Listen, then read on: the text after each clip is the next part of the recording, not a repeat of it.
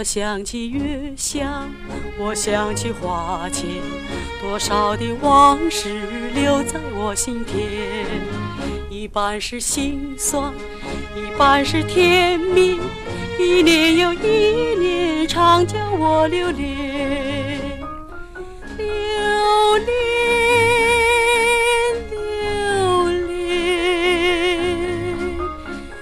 恋，留恋，月下。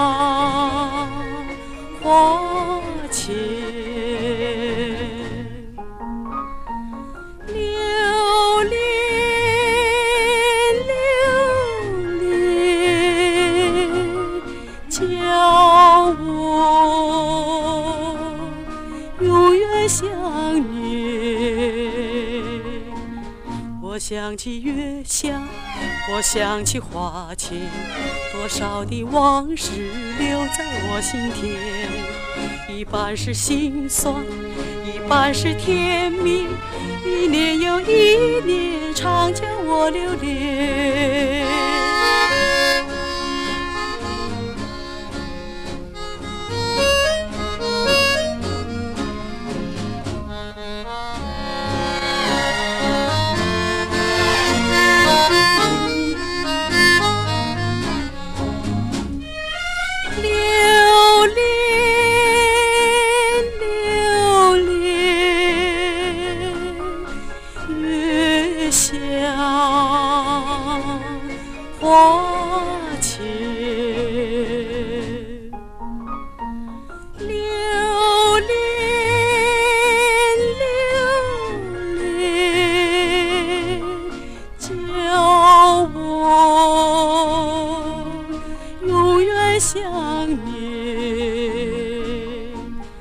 想起月下，我想起花前，多少的往事留在我心田，一半是心酸，一半是甜蜜，一年又一年，常叫我留恋。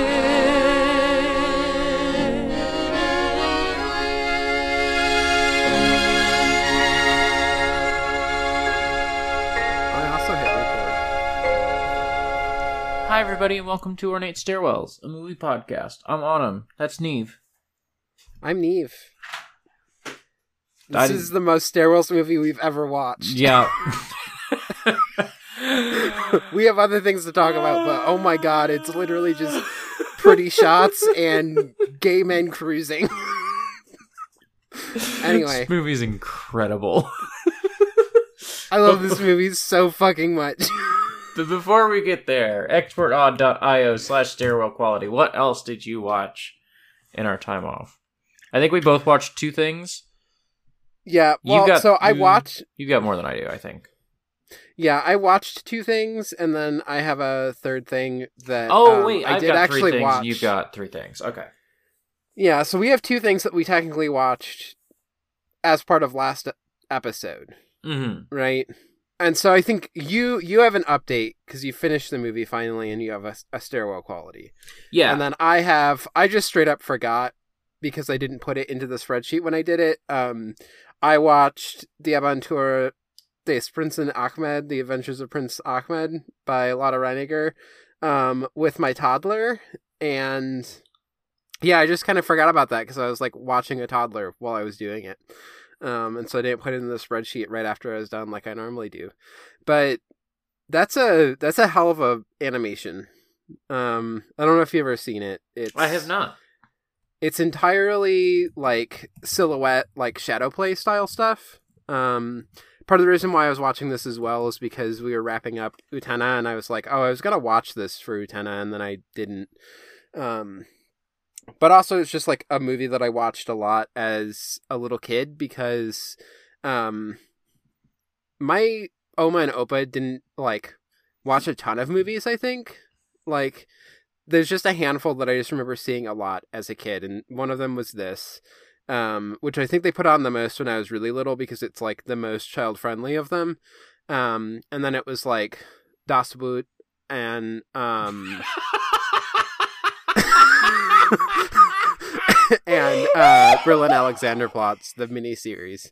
Um, those are like the main ones I remember seeing, and they would just watch them a lot. So, um, just, my my oma and opa were extremely German. Um, I can't. I, okay, I can't really imagine you as like a toddler, but I've I've met your toddler on a number of occasions, and imagining uh, imagining them watching Das Boot is really fucking funny. That was not when I was a toddler. That was when I was getting a little older. When I was a toddler, it was just The Adventures of Prince Ahmed. Um, one thing is that I've not really watched The Adventures of Prince Ahmed since I was a little kid and watching it at, like, my my grandparents. Um, and so I was watching it again, and I was like, wow, some of this is kind of racist. Um, so... Maybe to be expected from a nineteen twenty-six movie that is, like, set in the Middle East and then also includes, like... I don't know if they... They go to some island called Wok Wok that feels like it's supposed to be, like, African or something. Um, and then they also go to China. Um, but it's in this weird space where, like... There are villainous characters, and they are making the villainous characters look...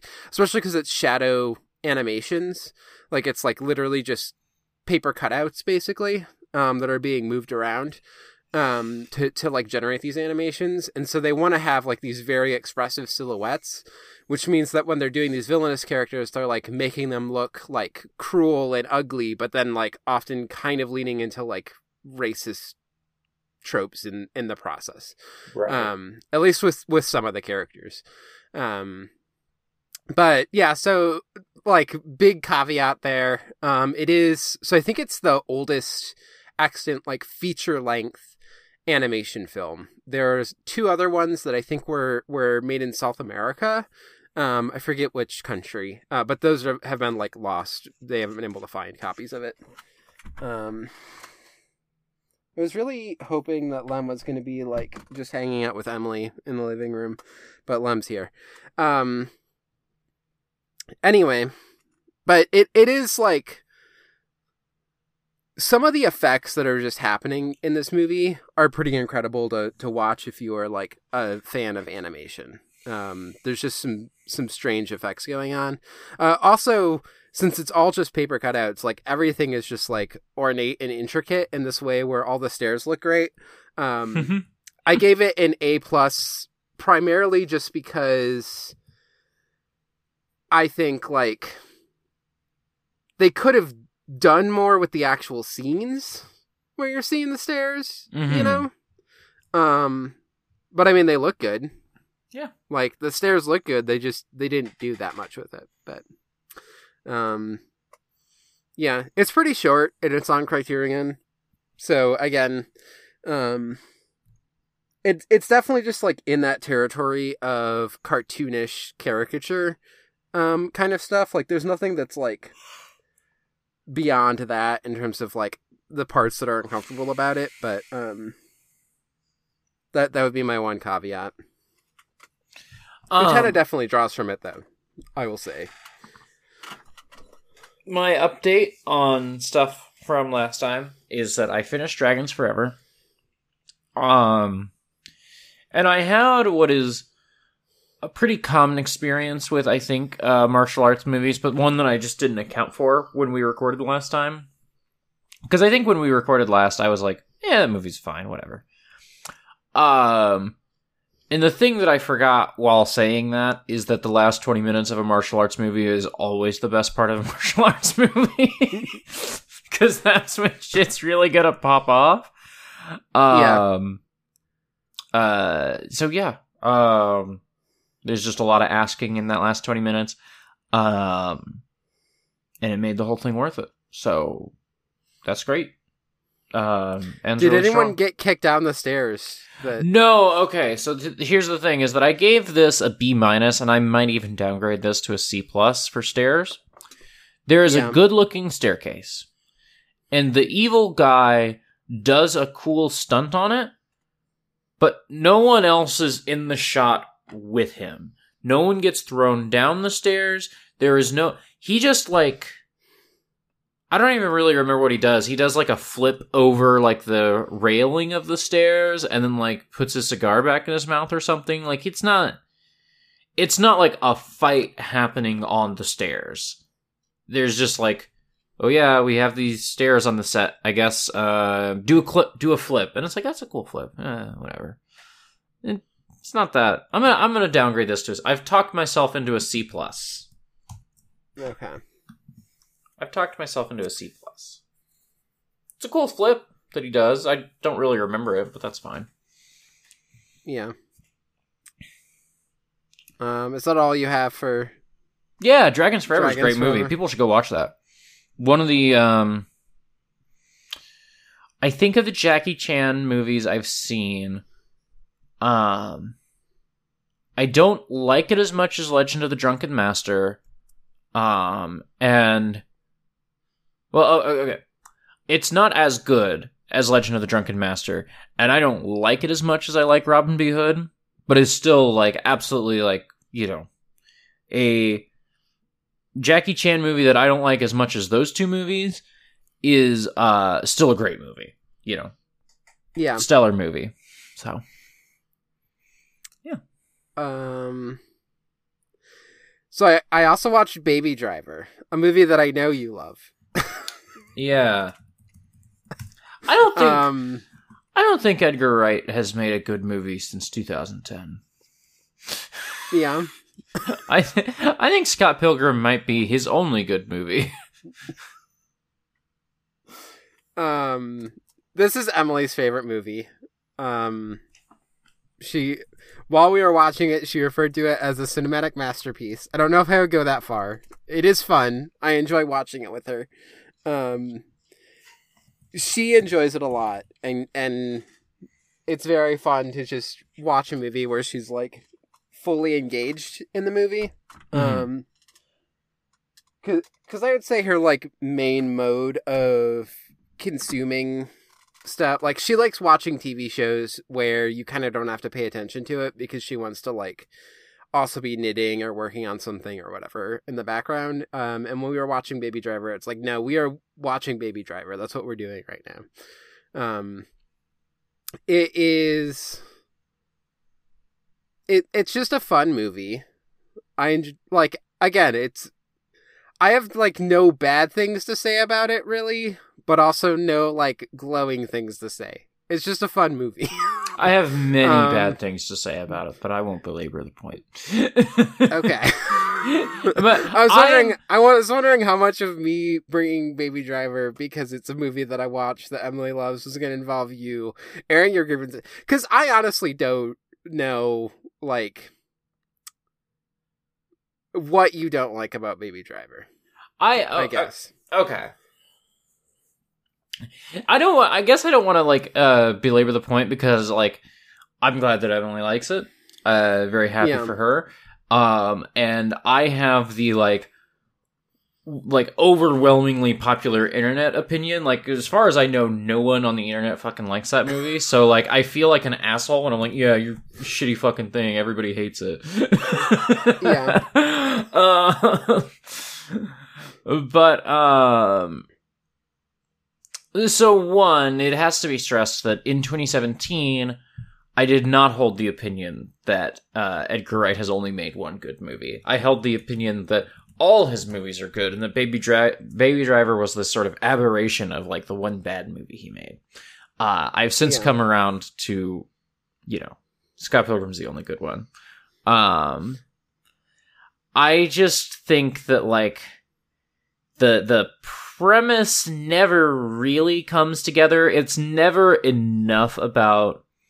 If the whole movie was like the first five minutes, I think it would be really good.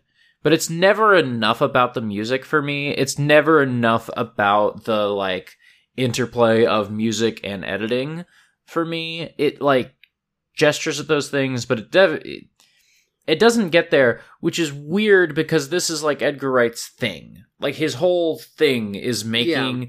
movies where the, the soundtrack and the action are, like, in this perfect, like, back and forth. And, like, Baby Driver just doesn't hit that for me. Um, and then it just really lays bare that I don't enjoy watching any of these actors, and uh, certainly don't enjoy watching them doing the things they're doing. I don't like, I really don't fucking like Kevin Spacey, obviously, but you yeah, know, he fucking sucks. In in fairness, I don't know that we knew ever, the things we know now in twenty seventeen, but I didn't like him in that movie back in twenty seventeen. Um, I Jamie Foxx is pretty hit and miss for me. Ansel Elgort is pretty miss for me. Um, the compet of it all is pretty miss.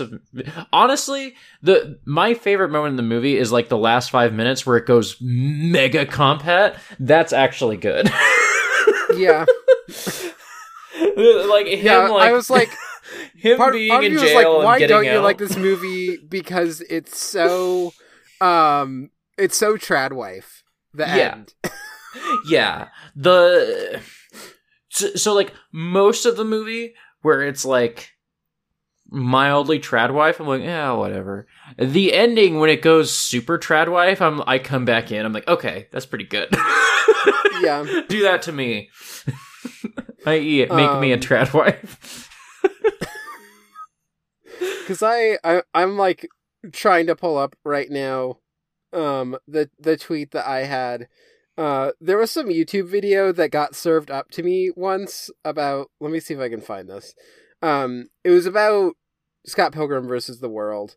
Um, and why is it not showing it to me? Um, but yeah, it was basically about like how Scott Pilgrim versus the World ruined a generation of women, and it's just like pictures of women with hair dye sticking their tongues out. And I, so I did the joke tweet of uh, Edgar Wright invented hair dye and to atone for his sins. He invented trad wives in twenty seventeen. um, but yeah, it it is a movie that w- I would probably not think about anymore if it wasn't like. Emily wanted to see it multiple times in theaters when it came out, um, yeah. and asked for for blue like on Blu-ray that Christmas. So, yeah, um, like I which say, is very the... rare for Emily to be like, "I want a movie, so I can watch it more."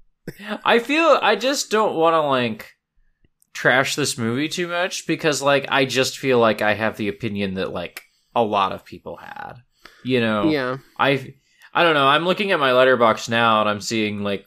Four-star reviews from like various like people, not really friends of mine, but like people I follow. Um, but I guess like always within my friend group, no one's ever liked this movie, and so I don't really want to just be like, yeah, I fucking hated this movie for four years. Fuck this movie. Yeah. Um, I did not know that he directed Ant-Man. Oh, I guess he didn't direct it. He wrote and produced Ant-Man. He was. Slated to direct Ant-Man and then left because he realized uh, when you sign up to make a Marvel movie, you sign up to have somebody else make all your fucking decisions for you. Um, um, I, yeah. Honest to God, if you had Baby Driver, like the, the exact same script, uh, the exact same director, and a different cast, I'd probably be lukewarm on it. I like I'm looking at the cast right now and I'm just like, yeah, I don't know. But like if you just put people I liked in this movie more, I probably would enjoy it more.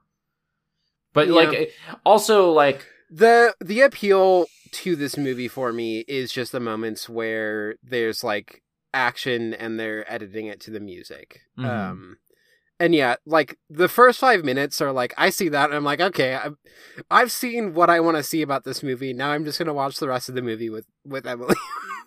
But that beginning is great. Um, I love that beginning. Yeah. Um. Um.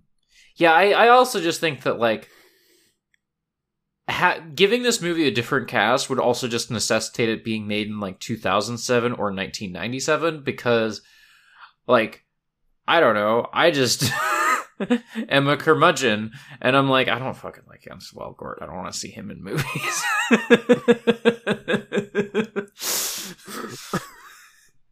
um yeah I, the, the the actual thing here is that like um the the sort of M C U Disney machine has just eaten up like entire generations of actors at this point, to where I see them and like, and I don't think Ansel Elgort has been in an M C U movie, but he has an M C U face, I think.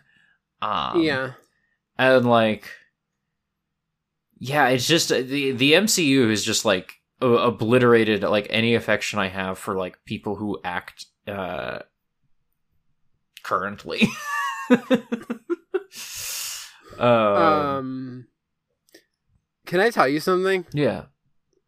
I'm looking at a list of all of the films that he's been in. Mm-hmm. Baby Driver is literally only one I've seen. He's just Baby Driver to me. I um I saw him oh. Seeing this reminds me of one of the funniest fucking parts in this movie to me, which is when it's revealed at the end that his real name is Miles, and it's just like a fucking Sonic the Hedgehog tails miles per hour. Um, I saw him in um, The Fault in Our Stars, um, which is one of those things where, like, I genuinely... cannot tell you. Well, okay. I can tell you now that I don't really care for The Fault in Our Stars as a book or as a film. I can tell you that now. There was a time where I liked it a great deal. And that time is, like, inextricably tied up in, like, cancer affected, like, my own life. I, I've never had cancer, but, like, my mom had cancer. And so it's, like, cancer stories are easy for me. Like...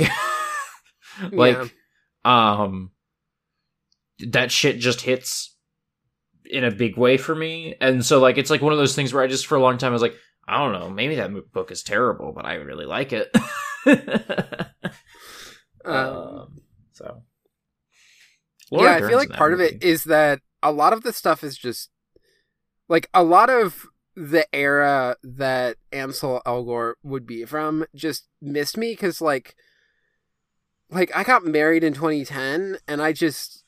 Like, I was not going to these movies anymore. Like, I didn't care about movies in the way where I would go to see any of this stuff. Mm-hmm. You know?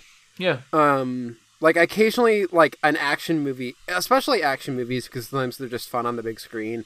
Like, Emily and I will just want to go and see one. But, like, for the most part, I was... Especially at this period, I was just, like, getting D V Ds and stuff of, like... oh, here's some weird-ass movie from, like, Korea or something. Like, um, I was just fully off of any of this. Yeah. I until you said that the, the Fault in Our Stars was about cancer, I had no idea at all what this movie was about. um, I've never had any interest in reading a single John Green book. So I think I think maybe some of my enjoyment of Baby Driver is that I'm just free of all of the detritus that's around it, other than Kevin Spacey sucks. Yeah. Like, like I, I'm vaguely aware of John Hamm as Don Draper, but I never watched that because I... Oh, oh. Okay. I have, I have, especially when it comes to television shows, like, really long, like, I'm gonna have to sit down with this. Um, I try to avoid things that are about, like, bad men behaving badly. Um, because it's, it just sucks to just watch, like, season after season of just shitty dudes. I just, I hate it. It's a miserable experience. Um, I've met enough shitty dudes in my life. I don't need to watch Mad Men. Um, and so, like... I just have no association for most of these actors, other than, like, Jamie Foxx, I guess. Um, like, Jamie Foxx is the big one that I know, because I, I don't even of, know what else I've seen him in. It's kind of funny. I th- I think of, other than, Ke- other than Kevin Spacey, I guess. I don't know. Nah, I think of, like, Jamie Foxx as, like, way too famous to be playing the, like... secondary villain of a movie. Yeah. The guy who you kind of think is going to be the villain until he pushes the real villain a little too far, and then the real villain comes out. Yeah. Um, Jamie Foxx is, like, at least in my mind, a, like, for real mega famous, like, movie star type person. Um, yeah. Yeah. that might be entirely because, like, I saw Ray at a young age and loved that movie. Um, uh, but, like, Jamie Foxx is, like, a famous person in the way that, like, Kevin Spacey is. John Hamm, I guess, is, but um, I met John Hamm one time. He's not a famous person to me. Um, um, he it's... okay. John Hamm is from Saint Louis, and um, like in Saint Louis, he I guess he's famous for Mad Men, but more in Saint Louis, he is famous for being from Saint Louis and famous. If that makes sense. And so one time he came to the store that I work at and bought a coffee, and, you know, everybody spent the rest of their day losing their minds. Because uh, that was when um, the Blues were in the World Cup, um, or the, the Stanley Cup, not the World Cup. Um, yeah. Yeah. John Hamm uh, is just, like, not a famous person to me because I saw him. I was looking at this and being like, what movies, like, what do I associate Jamie Foxx with? And, like, I've seen some of these movies, but I was like, this isn't, like, what jumps out to my head. And then I scrolled down to his television section, and I was like, oh, shit, In Living Color. That's what it was. I just watched a shit ton of that as a kid. Yeah. That's Jamie Foxx to me, is yeah. In Living Color. My, In Living Color to me is the show that, like, um, In Living Color is a show that my dad made me watch a lot. Um, because he liked it. Um, and I don't remember a goddamn thing about it other than, like, my dad just really liked In, Love- In Living Color. And sometimes, like, there were people who I recognized on that show. Um, but I, that doesn't really stick with me in any meaningful just, way. In the way that, like, entire... Chappelle's Show really stuck with me. That was the, like, sketch yeah. comedy show of my youth to me. You're you're saying this, and I'm realizing that In Living Color was when I was a kid and mm. before you were born. And yeah, that might be a difference here as well. Yeah, no, no, no, because like I was just watching it on T V as it was like airing. Yeah, this is what happened. Was that like, um, because my mom was very strict about things I could watch. My dad did not give a shit. So I remember, um. like watching Chappelle's Show because it was on, and that was just what sketch comedy was to me. Like, I didn't really understand what sketch comedy was at all. Like, I didn't really watch S N L. Um, and so my dad um, was like, oh, well, let me show you the sketch comedy show that I liked. And I was like, I'm seven. I don't give that much of a shit. Probably a little older than seven, but not by much. um... Anyway, um, uh, movie, uh, by your estimation, bad movie. Oh, no, wait, I should need to do the, the stairwells. Uh, F, I don't remember any stairwells. Anyway, um, by your estimation, a bad movie about, uh, cars. Let's move to a movie about bad cars that you watched. Or evil a bad car. car. Evil car. uh, I watched, um, okay, so... Um, people listening to this probably know about Just King Things, a Ranged Touch podcast where they read through the uh, books of Stephen King. Um, uh, if you are not a five dollar patron on the Ranged Touch Patreon... Um, I am not. You might not be familiar with the fact that they do um, bonus episodes where they talk about um, movies based on uh, Stephen King books. And so... they recently did Christine, and I literally have never, like, okay. Uh, besides repertoire screenings, I would say that, like, the Just King Things bonus episodes are, like, my biggest, like, inspiration for, like, how I want to do this podcast. I think that, like, uh, the way that Cameron and Michael just, like, love talking about, like, aesthetics and just like, oh, that moment was so sick, or oh, that was boring. They watch a lot of, like, worse movies than we do, broadly speaking, and so it's like a pretty different yeah. show. But, like, it's they on the episodes like this one where they're talking about a movie they like, it like hits the energy that I want us to hit a lot of the time. Mm-hmm. So they were talking up Christine, and I, I don't I haven't watched any of the other movies they've covered, I don't think. Um, but I decided to watch Christine. Um And, boy, that movie fucking rips. um, because it is... It, technically, it is a Stephen King like adaptation, but what it actually is is John Carpenter is here. It's nineteen eighty-three. He just made The Thing, and it bombed, so he needs to make some fucking money. um, this movie. It's been a while since rips. I have seen it, but it is fucking. I remember it being great. I remember the car on fire. That is the only re- I was like, they're talking about it on the Ju- on the Just King Things episode, and I was like, this movie sounds pretty good. And then at one point they're like explaining that like, well, okay, one, they're explaining that like the the the stunt car, like, because, you know, okay, for people who are not familiar, Christine is an evil car that murders people. Yeah, and um, can repair. It's it. like that Futurama episode. Yeah. Oh, yeah. It is like that Futurama episode. Um, uh, I mean, so... it, it, it works the other way, but yeah. Yeah, I know it is.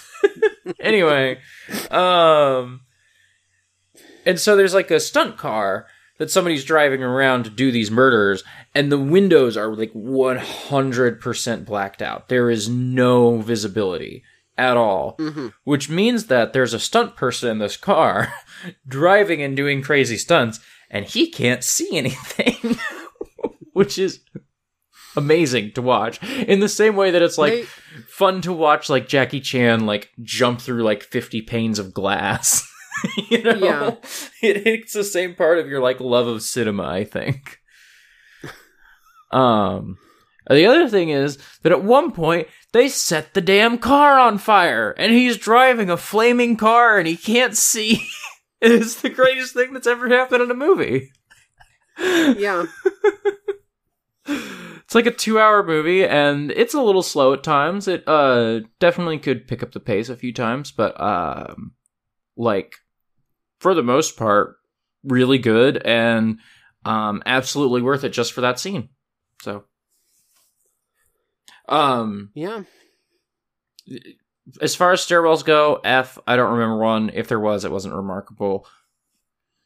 But if I if I could, and I'm not going to, I would give this movie like an F plus. It still failed. But this movie did observe the other secret rule of Ornate Stairwells. There's a secret rule that we've never discussed before. Um, being gay as shit. Well, we've discussed that many times. okay, okay. It is a pretty gay movie. It's pretty fucking gay. I should talk about that. But the secret rule is that any movie in human history, literally any movie, if you just think of a movie, it would be improved by featuring Harry Dean Stanton. and, you you did not tell me about this secret written rule. Like eighty minutes into this two-hour movie, Harry Dean Stanton wanders in to play like a F B I guy. Uh, yeah. Movie instantly gets better.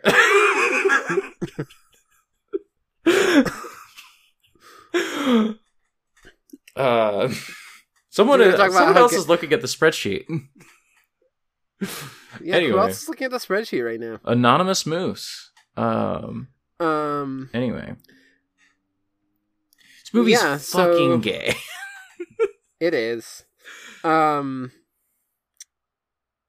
yeah, I was going to say, this is a thing I was thinking about when I was watching Baby Driver as well, which is when the like primary conceit of your movie is cars, um, I feel like the opportunities to work in stairwells like reduces. Yeah, for sure. For sure. Um... To touch briefly on, like, the gay stuff, because, like, generally I think if anything I've said, like, caught your caught your ear, you should definitely go watch the movie. And you should also check out the Just King Things bonus episode, because um, I think they do a better job of it. But something that they don't mention, they mention a little bit in the discussion of the book, but they don't really mention in the discussion of the movie, is that, like, so the main character, Arnie, um, buys this evil car, and um his best friend De- Dennis? I don't know. Anyway, doesn't matter. Um, like, it's just like, man, Arnie's different now that he's got like a car and he's like a cool guy. And like the first twenty minutes of the movie are just like their first day of school of their senior year. And they're just like, they're just best friends. And they just like hang out. He picks him up for school every day. He drops him off. He knows their parents, like blah, blah, blah, blah, blah. It's just two guys that hang out all day, every day. And like one, have a really deep connection that two is never explained because it's just true. And, um, I had this exact friendship with like three different guys in high school, and it's because I was gay and in love with them. So it's like one of those things where like, I think if you're straight, you're just like, oh yeah, this is what male friendship is like. And if you're not straight, you're like, oh man, these two need to fuck. um, yeah. So that's Christine.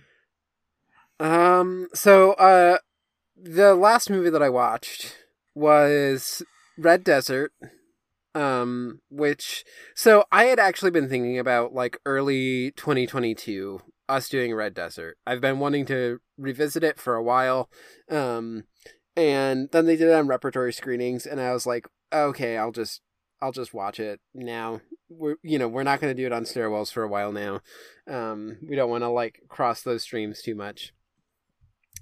I'm already talking about repertory screenings uh, movie here right now because I watched this, and I know that M's probably going to be talking about a bunch of the Ornate Stairwells movies they've been watching. So we have enough crossover already.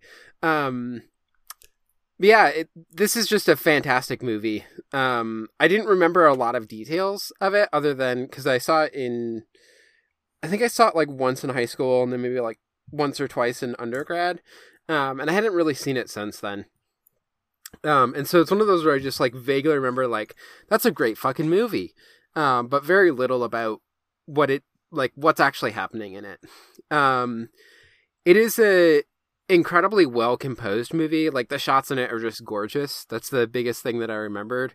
Um, and it's a lot of shots of like factories and, um, just like, smoke billowing out of like, you know, the like, what do you call the the like giant chimneys on factories, or just like oh. pouring out of like a door and stuff. Um, why can I not think of this word? Yeah, whatever. Smokestack. Smokestack. Yes, thank you, thank you. Yes. Um. Yeah, so, like, there's a fair number of shots of that. Um. Then, like, in terms of of plot. Basically, it's this. So the, the main character um, is this woman who I'm I'm completely drawing a blank on her name. I'm like pulling it up to see if I can, but um, she's played by Monica Vitti, who's like um, basically the the muse for Antonioni.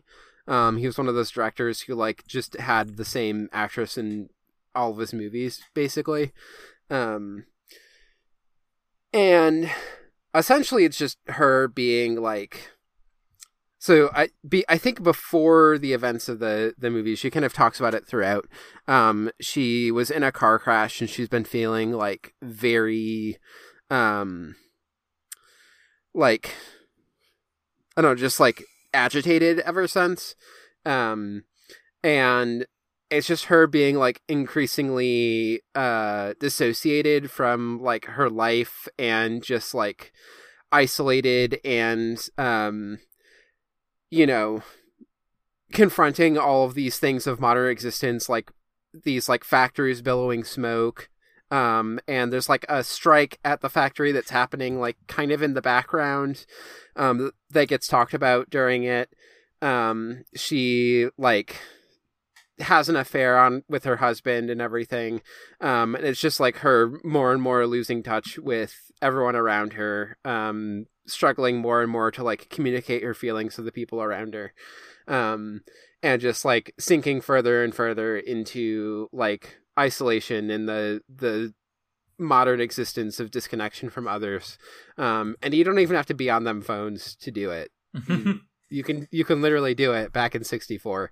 Um, but it's a great fucking movie. Um, the acting in it, it is pretty good. Like, especially with Italian, it's that stuff where, like, you know, everything is like overdubbed, but it just works because they know mm-hmm. how to do it. Um, and so the acting's fantastic. Um, and again, the, the composition, like the cinematography is just top notch, like, especially for, for how much of this movie is, um,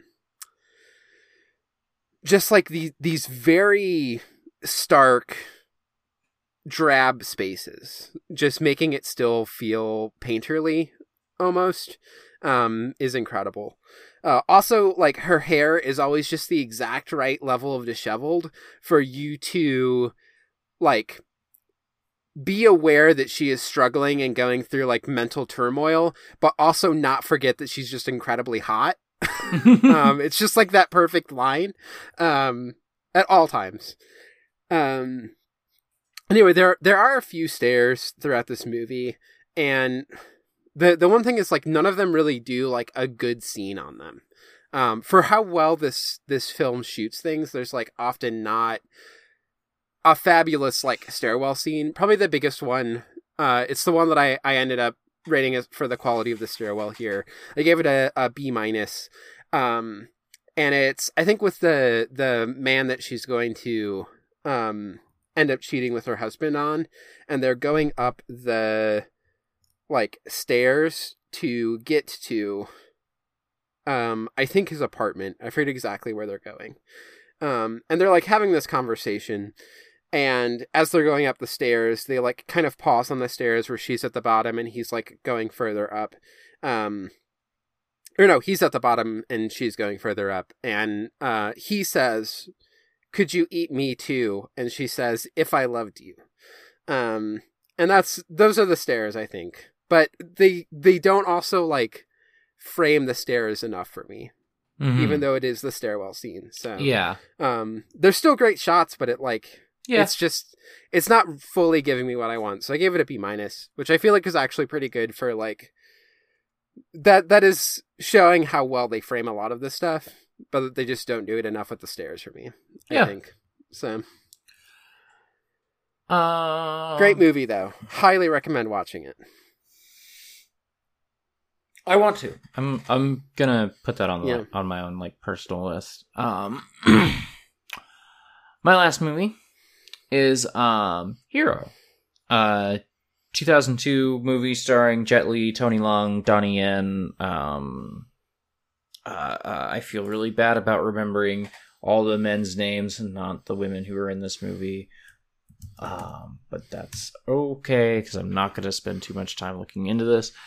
It's a, uh, like, you know, uh, extreme turn of the millennium wuxia movie. Um, it is sort of everything that these uh, movies are known for being, partially because uh, if I remember my Wikipedia reading right, it is what...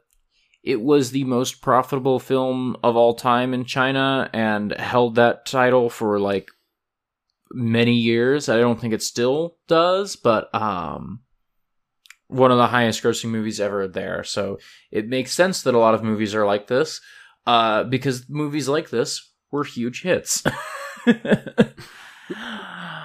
um, this movie is fucking incredible. um. For people who are not familiar with this, um, this is a sort of um, a Rashomon about the the like founding of China by way of like, you know, wire kung fu movie. Yeah, and if if you don't find that sentence immediately appealing, I'm sorry you don't like movies. um, uh, Jet Li plays um, a guy who has like killed the three ass- like some years ago, um, three years ago, I think, um, three assassins tried to kill this um, emperor guy, um, whose name I do not recall. Um, and um, so three assassins tried to kill him. Um, and so ever since, people have not been allowed to stand within one hundred paces of this emperor guy. Um, and Jet Li um, shows up one day. He has been branded a hero of the um, like fledgling empire because um, he was able to kill all three assassins. And his reward for being able to kill the three assassins is that he is allowed to like have tea with the emperor and um, like sit within ten paces. Um, but the emperor like sees through this, is like, how are you like one person able to kill all three? Um, and Jet Li tells a story, and it's like fucking amazing because you see a bunch of cool fight scenes. And the, the emperor is like, I don't think any of that's true. I think what happened is that you, um, convinced them to like let them kill you or let you kill them so that you could get within ten paces of me and kill me. And Jet Li is like, you're right, except I didn't kill them. I just, I killed one of them and I got the other two to fake their deaths. Um, uh, but, um, then, you know, we're approaching the, like, climactic, like, oh, Jet Li's gonna kill him. Like, they're getting to the end of the story.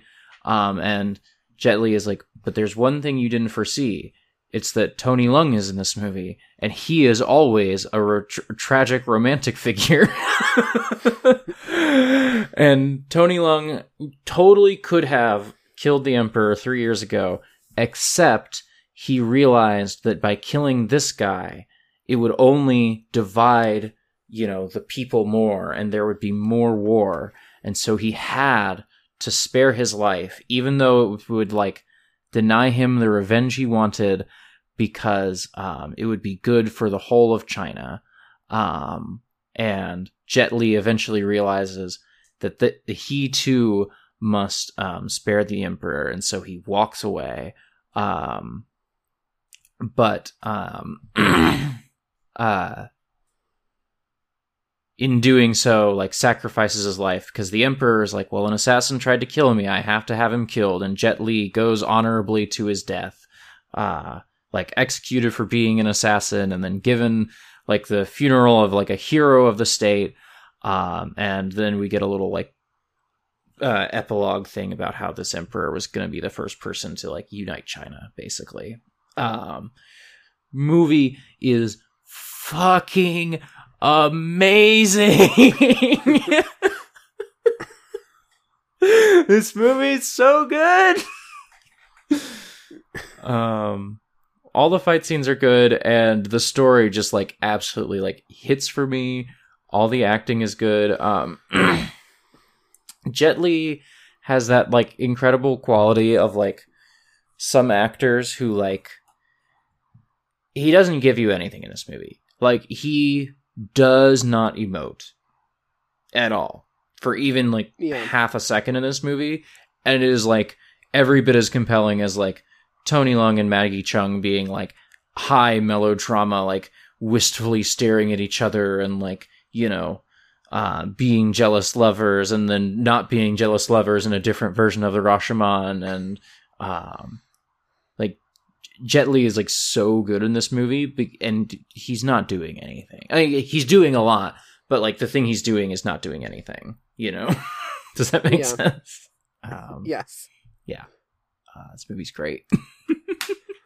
um, I, I love Hero a lot. It's, I think, I mean, I, I had seen some other like wuxia around the time that um it was first hitting the U S, and it was like a lot of this of this era. Um and Hero is the one where I saw it and I was like, god damn, I should like go find old ones. Um in this like weird way of just like, damn, this can be fucking great. Um because like no dig to like House of Flying Daggers or whatever, but it, I it I just don't think it's as good. like at all. Um, Housing da- House of Flying Daggers is um the movie that this director made like right after Hero. And I looked at it and saw that there was only like three people in the cast, and I was like, no, no. The thing that makes Hero good is the epic scale, is yeah. the like romantic grandeur of it all.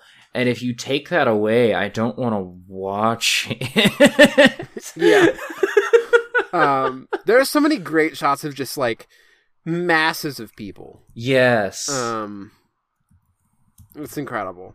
Um, yeah, I, um, also like Crouching Tiger, Hidden Dragon is good as well, but I don't think it's as good as Hero. I um, should, I should watch Crouching Tiger. I'm really, I'm really glad that I watched, um, I'm really glad that I watched Dragon Inn. I feel like it gave me a lot of context for like the things that Hero is trying to do, the things that this genre, broadly speaking, is trying to do. And I think we're going to circle back to talking more about Dragon Inn when we get to our main segment Goodbye and talking Dragon about Inn. Goodbye Dragon Inn. Um, I think it, like, gave me an appreciation for, like, the context and, like, knowing that, like, oh, these, they've made dozens and dozens and dozens of these movies. Because I think there's a lot of really flashy, um... I tweeted at one point yesterday, like, this movie like has like stuff that reminds me of Moulin Rouge, which is a stupid thing to say. It's a it's a patently absurd thing to say, because the actual thing that's happening is that like from nineteen ninety-eight to like two thousand three, movies just looked like this all the time. yeah. Um, uh, like it's. Like, Hero is kind of post-Matrix, but that feels, like, ridiculous because, like, that director made things that influenced the Matrix, you know? Like, yeah, this... There was a general, like, film aesthetic of, like, over-the-top, like, gaudy, like, you know, shot on film, but digital color grading, like, um, maximalism of this moment, um, that, like, disappears very quickly as people start making post nine eleven movies. Um, this movie, like, sliding in under the door of, like, not being about nine eleven at all. um, yeah. Just um, being more generally about, like, both China's position as a n- nation today, as well as, like, globalization and the erasure of cultures. yeah. Very, like, nineties concerns, you know? Yeah. Um, like... Very, like, nineties subject matter. And, yeah, this was just, like, an aesthetic that was very popular until, like, you know, the general tenor of filmmaking turned toward, like, muted colors, you know, um, and, and yeah. muted stories and, and, you know, all these sorts of things. Um, and this is just, like, I could just watch this forever. I could just watch a million movies that came out between nine. nineteen eighty-eight and two thousand two, because that's when I was a child, and so of course it's the thing that I love the most. um yeah. But to get back to Dragon Inn for a second, like I was really glad to like really glad of having the context of having seen a movie from nineteen sixty-seven that is doing all the same things that Hero is doing. Like they're extremely similar movies, extremely yeah. similar. So I was glad to know like this is not an aberration. This is not new. This is just a very good version of a movie that has been made a million times. so, um, yeah. So I guess that's it for our... Oh, did you rate the stairwell? Oh, I forget if you said that. I I didn't. I wrote it. I didn't say it on the podcast. S, easiest S I've ever given. One, um, takes place in a palace. Uh, so there are stairs everywhere. Yeah. They're great. Um, two, this alone would get it. There is an incredible shot of Jet Li walking out of the palace, down the palace steps, surrounded by like hundreds of men, hundreds of men pointing spears at him, um, as he just is like very like calm, collected, not emoting, just like even. Um, that alone would get it the ass. But the the... other thing here is that um because, you know, the whole premise of he's trying to get within ten paces of the Emperor so that he can kill him. Um, like, the whole movie is about ascending a set of stairs because, like, there are, like, steps every, like, ten paces, like, in front of the Emperor. And, like, the ten paces between him and the Emperor are all stairs, like, covered in candles that can sense murderous intent. um, literally the whole movie is about trying to ascend some stairs, getting to the top of the stairs, and making a decision that you then walk down the st- stairs and die for the decision you made at the top of the stairs. There's... you could not make a... a more Stairwells movie in that sense. Yeah. Um, so. That sounds great. It's great. I love this movie. um, shall we move on to our, our main movie? Yeah. Um, Goodbye Dragon Inn. Bye, it's, everybody. It's the most Stairwells movie of all time. um, this is one where uh, I I have things that I want to say, but it's also just like, how do we talk about this movie?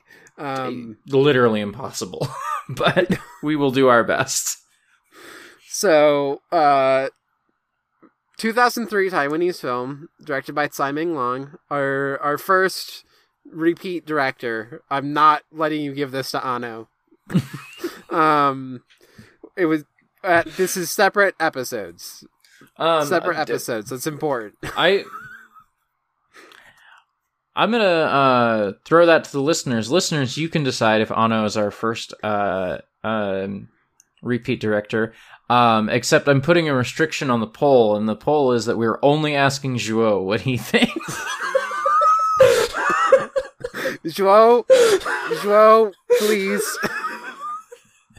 Um, anyway, the, the plot of Goodbye Dragon Inn. Um, so it's a screening of Dragon Inn at an old cinema that's about to close down. Um, I think for the last time, although I, I've always heard it as like the theater is closing, mm. not like, not like this is the last showing of the night, but like, this is it for the theater. Mm-hmm. Um, it's they're never showing another movie here. Um, but I don't know how much of that. There's very little dialogue. So yeah, um, that is not made clear through the dialogue. There is at the end a sign that gets transliterated or translated um, that says like closed for business or something like that. And I think that is. If you, I think if you cannot read Chinese, that is the only indication that this theater is closing yeah. for good. Um, um, but yeah, so what? The, basically, so the movie is being shown, and then we get like shots in the theater, um, as well as a lot of shots around, like not like in the actual screening part of the theater. You know, that are, are just, like, going around other strange parts of, like, the the blueprint. I want to see a blueprint of this. I know. Because it, it, it, I don't understand, like, half of the spaces in this movie. There's just, like, weird, like, back rooms full of boxes that I don't fucking understand. Yeah. Um, but anyway...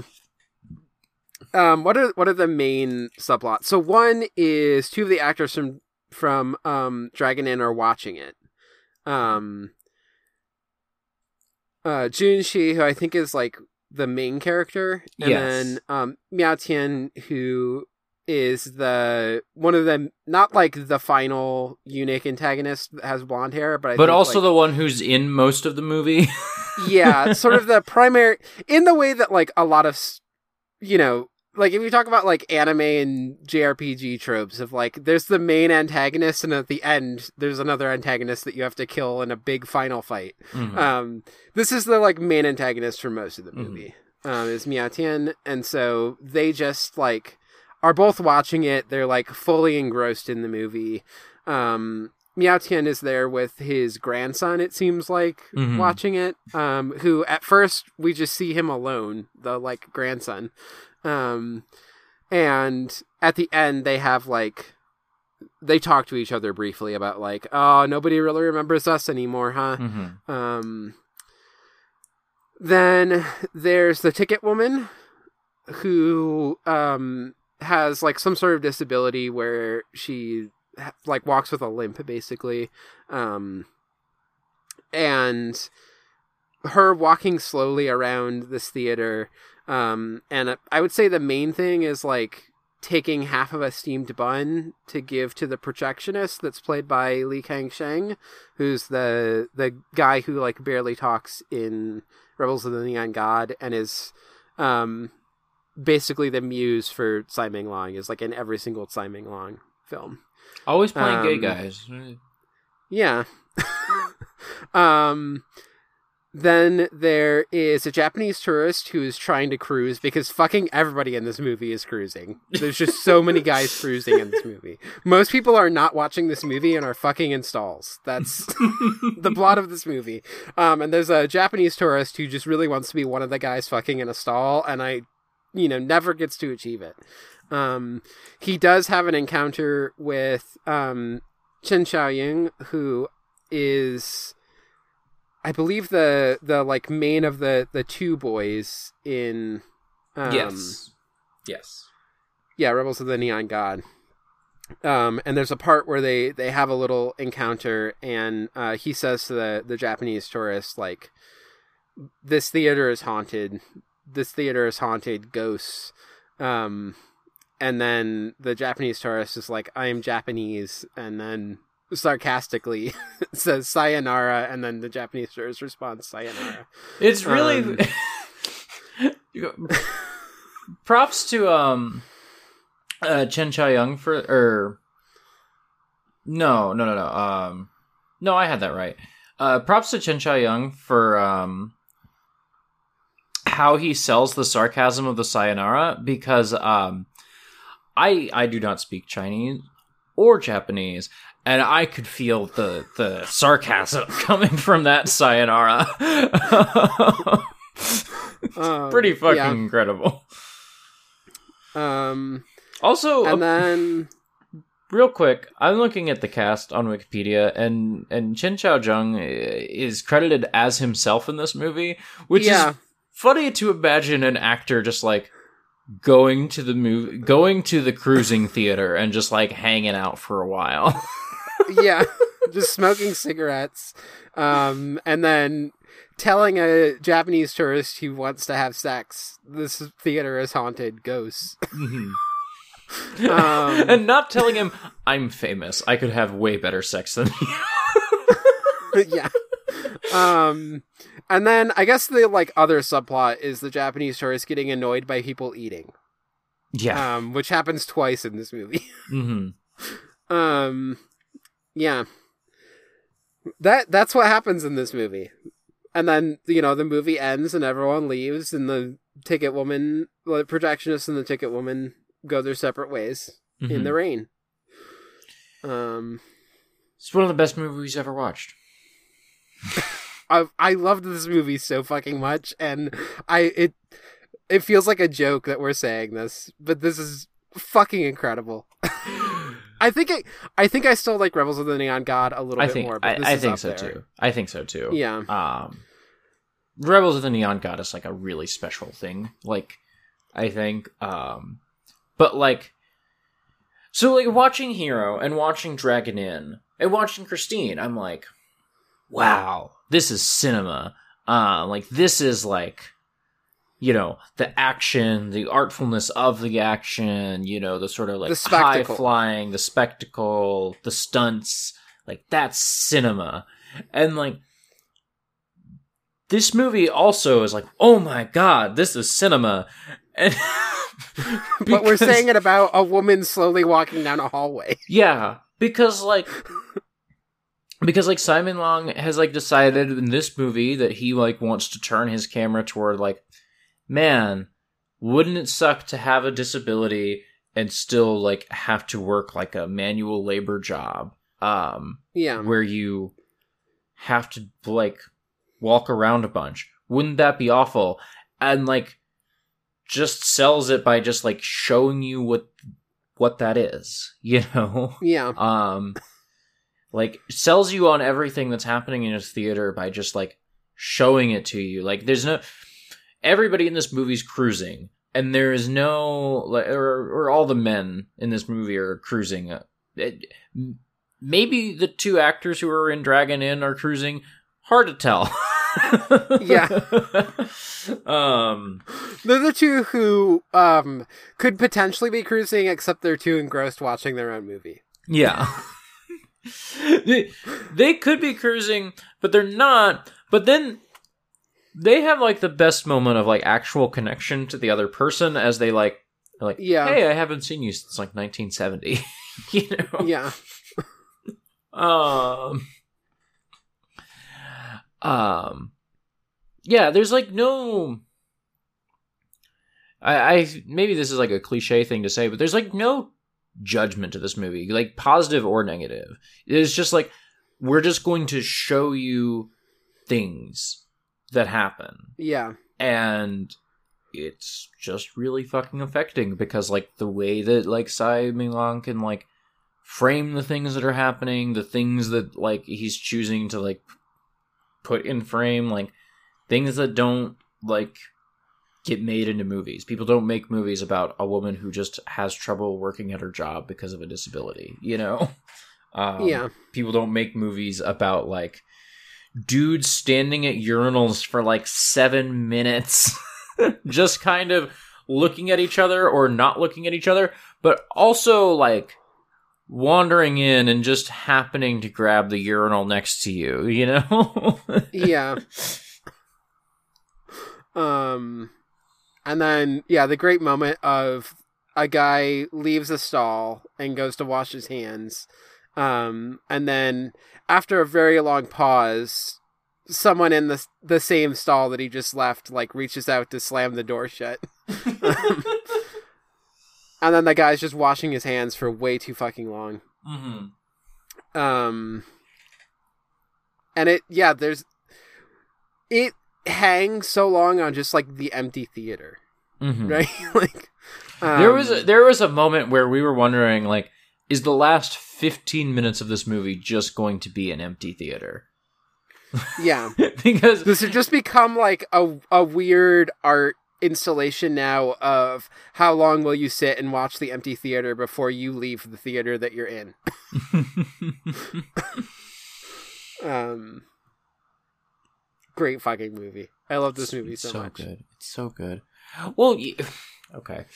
Um, it made me think about, and I think this is purposeful. There's a, there's a scene where the the ticket woman, um. goes and like I'm not super clear on where she's standing. I think she's standing like right behind the screen or maybe like right in front of it, but I think she's standing right behind because like there are little tiny dots of light all across her face. Yeah. Um, like coming through the screen. Yes. Because you kind of like need all of those dots for like airflow and stuff. Right. So she's looking up the screen. Um, there's all these dots on her face. It's the action scene where the woman in Dragon Inn is like cutting dudes up, and the the the soundtrack of Dragon Inn, which, you know, so much of Dragon Inn itself is like, oh, like the action in the frame is synced up to the the sound of the score, and so then there's this moment in Goodbye Dragon Inn where they do that, where like there's like a percussion like hit in the soundtrack, and then there's like a very sharp cut like between Dragon Inn and this woman watching Dragon Inn, um and it's really affecting, and it made yeah. me start thinking about like, why do we even make movies or watch movies? And yeah like, on the one hand, that sounds like a ridiculous, like, oh, I got high and thought about, like, man, why do we even watch movies? But also, like, I think that is the question that this movie's, like, inviting in a lot of ways. Yeah, it, and I think in, in ways that I find, like, this is a... I, I will later, I think, do the actual... Let me get into some, like, Google Scholar articles. Um, when I was trying to look those up for Dragon Inn, most of them that I was finding were for this movie. And it makes sense, because this is, like... This is a movie where there's extremely little dialogue. There's lots of held shots, and yet a lot of images are being put together in ways that, like, invite thought. Mm-hmm. Right? Um, and so, of course, people are going to write essays about it, and I'm going to laugh at some of them. Um, but, like, th- there's also this interesting thing that's happening here, because I think Tsai Ming-liang is a, a Taiwanese director who's making these movies in Taiwan, but is is thinking about, like, like, this is the the same era of directors where we're also getting stuff like... Um, Why why am I drawing a blank on the uh, other Taiwanese film that I watched with Connor? I'm like, it's slipping from my hands. Um, um, Brighter Summer Day? Brighter Summer Day. Um, which is, Brighter Summer Day is extremely this movie about, like, here is, like, this project that the parents in the movie really cared about of, like, what does Taiwan as a nation represent? And as this, like, you know... fleeing from the communist state or whatever, and the children are just completely adrift. Um, they they are like children of these adults who are yearning for like this kind of past and for like this this nation state that doesn't really exist anymore, um, and are like have all of these political things, and then these are these kids that just are, like, aimless and are just finding weapons of the past and, like, using them against each other. That's a lot of what I think A Brighter Summer Day is about. Um, and I think Tsai Ming-liang is also making films that are, like, when they are talking about Taiwan, are talking about a Taiwan that is, like, what what even is Taiwan anymore, right? Like, it's not the the moment of its creation where it, like, really had this strong political footing. Now, like, there are people who are living in Taiwan who were just born there, and, like, they aren't people who came there, right? Like, mm-hmm. for some political reason. They're just the children of those people. Um, they don't necessarily have those same, like, political connections to this idea of what is Taiwan. Um, and so, specifically having it be, like, the film that they're watching is Dragon Inn, which is this film that King Hu made immediately after, like, you know, moving to Taiwan during the Cultural Revolution. Um... And having so many of the, the people in this just completely disconnected from the film. Like, the two people who are watching it intently are the, the actors who were in it. Mm. Um, but then also, like, as we said, those are the two people who, like, have any sort of genuine connection, whereas everyone else seems, like, disconnected from each other. Um, and so I think there's, like, this this tenuous thing of, like... It, I think it, this film is talking about nostalgia in ways of, like... trying to unpack some of that nostalgia and like what, what value is there in it and what value isn't there. Um, and also like Dragon Inn is now a movie that like on the international scale gets talked about and like promoted and everything. But then this movie is just about like this, like theater in Taipei closing down. Um, this like loss of something that's happening. And a, a big part of really the loss that like gets figured here is like this theater as a spot for gay men cruising, mm-hmm. like a community of gay men who are like cruising and having, you know, casual sex. Um, and that is like something that is also being lost in this process. Um, so yeah, it, it's like bringing in all of these themes. And again, not in a way that, like, really has, like, a final, here's, like, the the message, here's the takeaway that you're supposed to have. It's just, like, no, like, all of this stuff is, is happening in the world, and are, are it's kind of colliding in weird ways in this like small theater while people are watching this movie, um, that just like invite you to think through a lot of what's happening without yeah. ever getting like preachy or moralizing about anything. Mm-hmm. Um, It, it literally so. doesn't have the capacity to be preachy or moralizing because no one's fucking talking. Yeah. Um. One one thing that I, I we haven't talked about yet, but I think is important here. Um. And there's a an essay. I'm going to read this. This will be my start of some of the Google Scholar stuff I bring in. Uh-huh. Um. So. The title of this is Realism, Intertextuality, and Human uh, Humor in Tsai Ming-liang's Goodbye Dragon Inn. Um, and it, so it says, this article examines the use of long takes, deep focus, and intertextuality in Tsai Ming-liang's Goodbye Dragon Inn. Um, Andre Bazin, someone I love talking about, argued that long takes and deep focus create a form of cinematic humanism. Uh, Tsai instead uses the techniques to produce effects of disorientation and humor. The article then examines the theory of intertextuality as proposed by uh, Yulia Kristeva, who, if people listen to our Ava episodes, we talk about her too. Uh, it is argued that Tsai uses intertextuality to confuse the boundaries between Goodbye Dragon Inn and King Hu's Dragon Gate Inn, um, which is another name for Dragon Inn, um, as well as between the viewer, the medium of the film, and the cinema space. Um, the article ends with a warning against putting too much faith in grand theoretical structures to provide exhaustive readings of Tsai's films. It is argued that an aspect of Tsai's films, um, or Tsai's cinema that is overlooked by such approaches is its lightheartedness. Um, and so there's a lot of big words in this, but I think I actually kind of agree with, with part of what they're saying too, which is that like, there are these theoretical things that we can talk about and that I just wax poetic about. This is also a funny movie. Yeah. Um, yeah. They're, they're, like, stuff in this is just funny. Um, yeah. There's even the... little details of, like, the guy is, like, smoking while peeing and, like, holding the cigarette down in the urinal and then lifting it up to smoke. It's just fucking funny.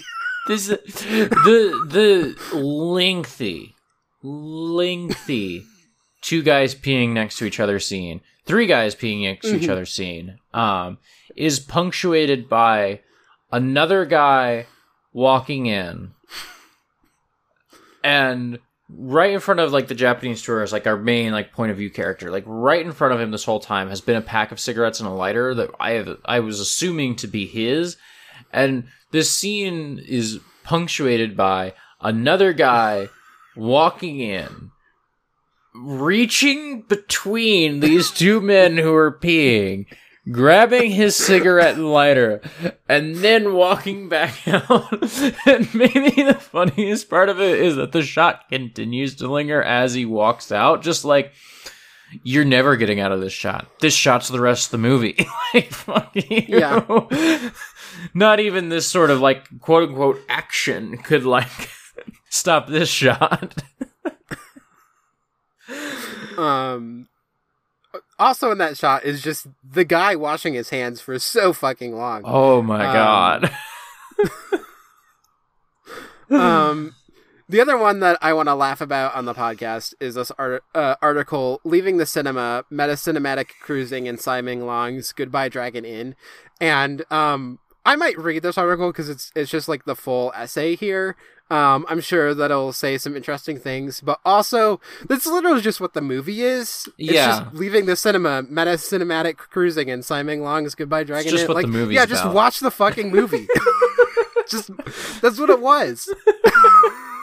That's what the movie is. You just wrote what the movie was as a title.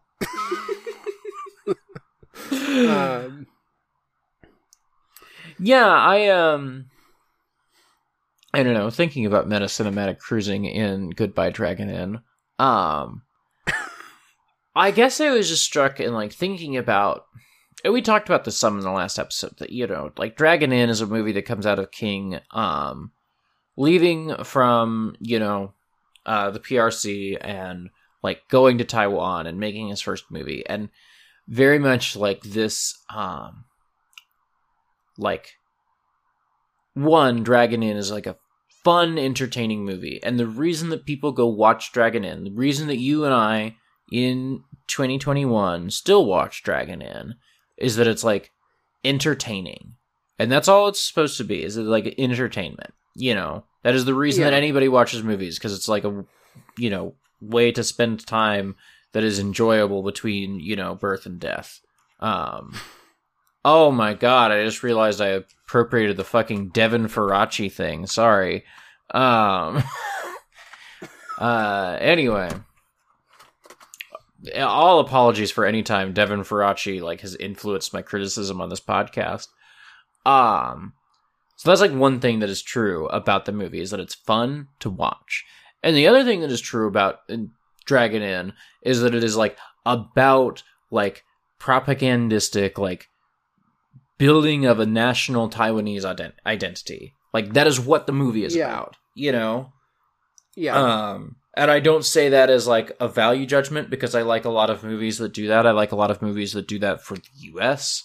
I like movies that do that for, you know, England. Like, movies from all sorts of places do propagandistic, like, nationality, like, identity building. Like, this is a thing we've talked about on the podcast before. And then casting that, like, casting that movie against this movie that, like, to, to me... on its face is not about, like, national identity. I think there's ways to read it as being about national identity, but, like, the thing that this movie is about on its face to me is, like, you know, um, that, that, that, like, queer life is constantly under threat, that, like, um, that, like, gay men have to, like, meet in this movie theater and, like, not speak to each other in order to have sex. And, uh, that the movie theater that they meet in is getting closed down. Um, yeah. Like, um, like that's what that movie, that's what that is about. And like, I don't know that I have a take, you know, capital T, on like the juxtaposition of this, like, building of national Taiwanese identity versus like, um, crumbling like gay identity in Taipei, um, or, or gay identity like under threat. Uh, I don't have like a take, but I think it's intentional. I think that's like something that Tsai is like wants you to be thinking about with the movie. And I think it's like, you know, interesting. And yeah, it just, like I say, it made me think about like, what is like the purpose of films, you know, like, yeah. Yeah. Yeah, I mean, somewhat related to, like, uh, a thing that I was thinking about a lot while I was watching this, um, this movie was, so, there was, so there's, like, a very historic leather gay bar that existed in Chicago's Boys Town called The Manhole, um, and over time it, like, as a, I think it was trying to, like, survive changes that were happening in the neighborhood, um, it developed beyond just a leather bar to also Seven Nightclub kind of became associated with it. It was like in the same building. Um, there was like a, an upper level thing that they built that was like more of a, a chill space called the Den. Um, and then in, I'm like double checking the, the, I think it was twenty fifteen. Um, It closed down and was replaced by two trendy, like, local food chains, um, which is Firefin Poke Shop and um, Furious Spoon Ramen, um, which, like, are kind of just, like, hipstery restaurants, to, to like, put it bluntly, I guess. Um, and... Uh, The the thing that, like, always strikes me and is so funny, because I, I had been there, like, before it closed it down. Um, and so in the basement, there was where the bathrooms were, and there was just, like, stalls with glory holes. Like, people, like, fucked each other constantly in that basement. They ripped everything up and replaced it with the kitchen for the ramen shop. And it's so fucking funny to me. Um, I... I am constantly thinking about, um, like, semen hitting a man's face juxtaposed against, like, ramen noodles. um, whenever I think about Furious Spoon in Wicker Park. Um, but, like, that was, that is a, in my own city, within my time that I've been living here, like, a loss of a, a like, queer space where, like, cruising and casual hookups happened. Um, and it was replaced by this, like, more, uh, like, just wealthy, affluent, like, young, white, you know, city-goer. We're gonna go to a ramen place because it's, like, fun and international, and it's shitty ramen. Don't fucking go to Furious Spoon if you're in Chicago. It's bad fucking ramen.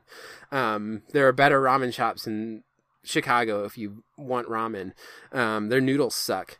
Um, but, like, um, I was thinking of that watching this as well, because it's, like, I was thinking, what's going to replace this theater? Like, this is, this is a lot of real estate, basically. Right. You know? They're going to build something else here. Yeah. Um, and, you know, wh- one, where's, like, this queer nightlife going to go? Um, but also, like, what pr- most likely, like, globalist, like, uh, appeasing to, like, this modernizing Taiwan, um, this, like, place that, that tourists would want to come to is what I imagine might end up filling this space. Mm-hmm. Um, and so, yeah, I, I think a lot of that is, is in this film as well, is, is this, like, in, in some ways, like, to, to tie it into, like, okay, Dragon Inn, it is this film about, like, Taiwan as a nation, and to some degree it might be here of, like, okay, like, this version, this vision of Taiwan is also fading away, but there is this, like, new globalized perspective on it. That mm-hmm. um, I think Tsai Ming-liang's films, like, are also sometimes thinking about. Yeah. Um, but in this way where it's often just, like, the backdrop of these people people's lives. Like, we talked about this a little bit with Rebels of the Neon God as well, of, like, all of those spaces are so run down because we see constant construction happening. And so, like, why is anyone going to upkeep, like, do upkeep on these buildings? Why are landlords going to do upkeep on these buildings if they're just going to tear it down and replace it with, like, glistening high rises? Right. Um, and so, like, that's also, like, so much of this film is just about that.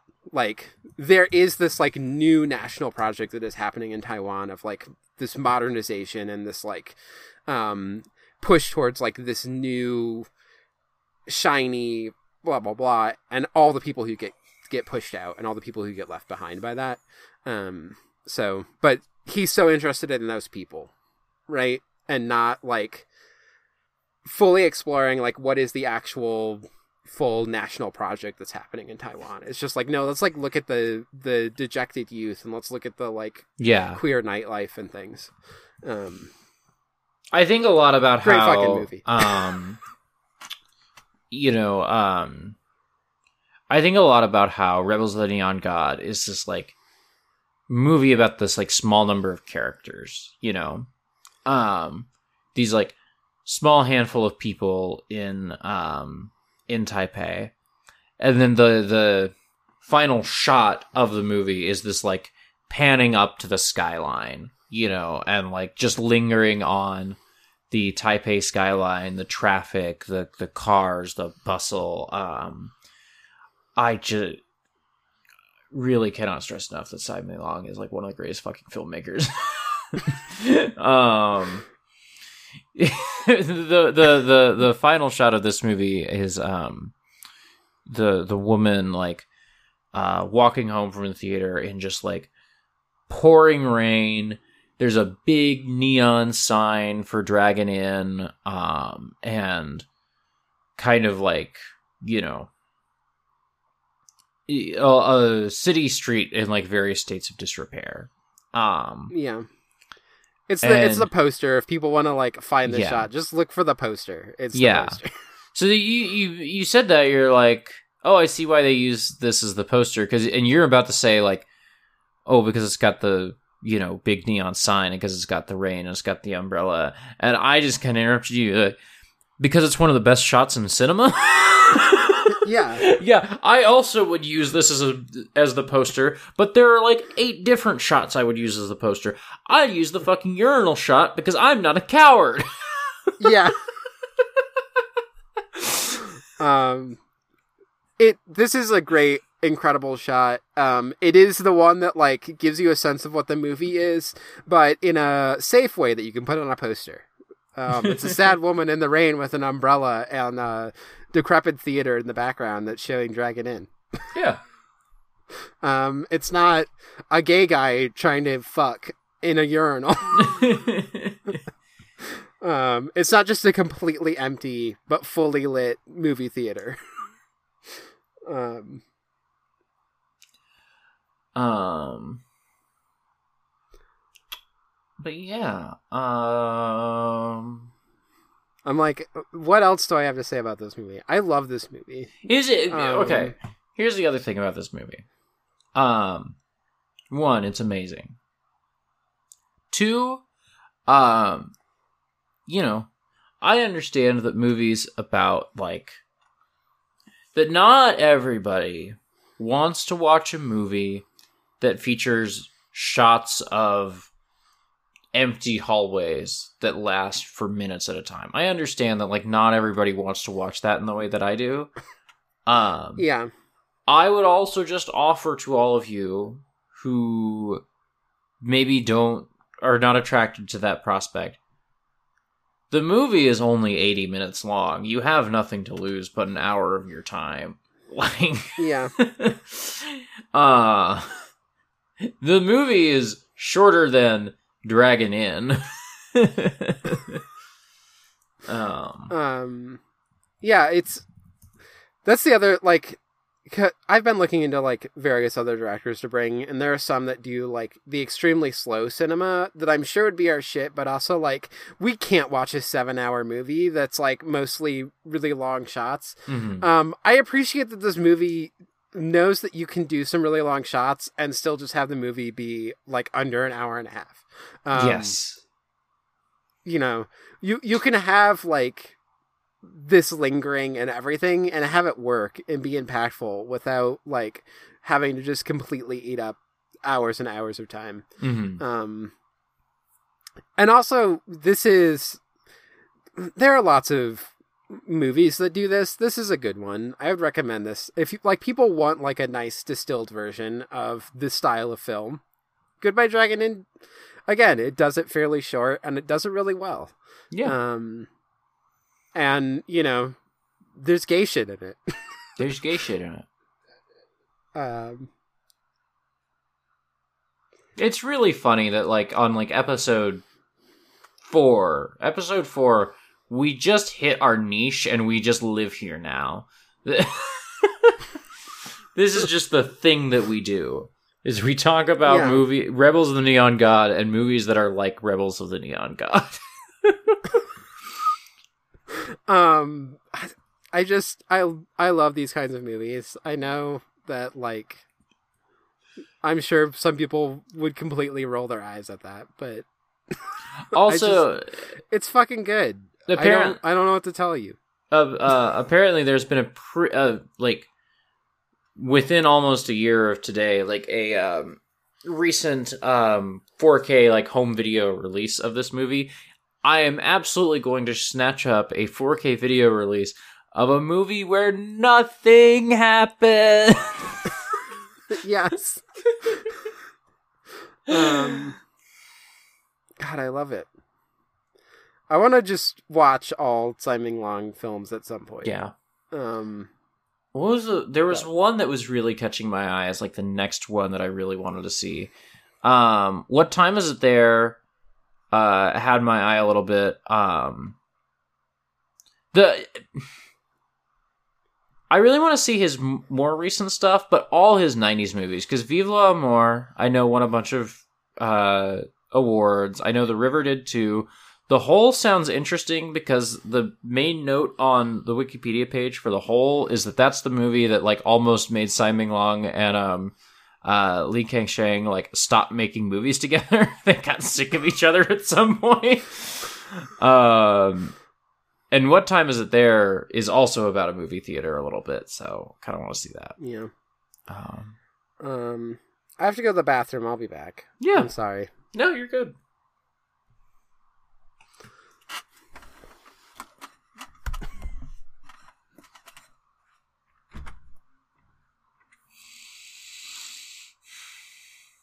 I'll also say, um, so today was my last day at my, um, the place where I've worked for three years. Um, like, uh, cause you know, I'm moving soon, so I'm not gonna be able to work there anymore. Um, and so, uh, just something like almost too poignant about, you know, spending all of my day saying goodbye to a lot of people that I care about a great deal. And then, um, coming home and watching a movie about like something ending and people just being sad about it just made it like hit like a damn truck for me today. I didn't talk a ton. I talked a little bit while you were gone, but it's very tempting to leave in the like ninety seconds of silence. It just feels appropriate to what this movie is. um... Who's editing this? Uh, because this is a short turnaround, but I think I could do it tomorrow because I can I can edit the audio if you want. If you can just write me an episode description, okay. And I've already got the screenshot. For, I hell, I could probably put up the episode art together while we're talking, um, yeah. Because I already have the screenshot, so it's easy today. Well, you'll get to decide if you want to leave in the ninety seconds of silence. Uh, I marked it in case I don't. But um, anyway, uh, that's kind of everything for the movie itself. But of course, we must rate the stairwells. Yes. Um, I see that you have already put in a rating here, and you are correct. I know I'm correct. I put an S. Um, yeah. One. Many shots of stairwells. Two, they all last ages. Yeah. You really get to linger on them. You really get to contemplate them. Um, they also last really long, and so they frame them up nicely. Um, There's a spiral staircase at one point. There was a spiral staircase, and we lost our damn marbles as if Jackie Chan had just done a triple backflip. Also, a lot of the stairs for it is um, the ticket lady going up to try and give the bun to the projectionist, um, and then sitting there for a while, and he doesn't do anything, and so she just picks up the bun and goes back down. But he does take the bun at the end. He does. That's the other small moment of um, human connection that's like perhaps harder to see than the, the conversation. So, um yeah. Honestly, I yes. okay, I just, while we've been talking, I made the episode art for this. If I wasn't yeah. so happy with our um, default, like, Pale Flower art, this would be a really strong contender for just, like, permanent, like, podcast art. Yeah. Yeah, I'm looking at it now. You send it to me. This is great. Yeah. This is fucking great. This, this shot lasts... Okay, this is a really long shot. Because this poor woman has to, like, walk up and down all these stairs to sweep up between the aisles. Um, so yeah. It's already a really long shot. And then after she leaves the frame, we just stay here for, like, three minutes. Yeah. Like, for a really long time. We had plenty of opportunity to get shots. This movie's good.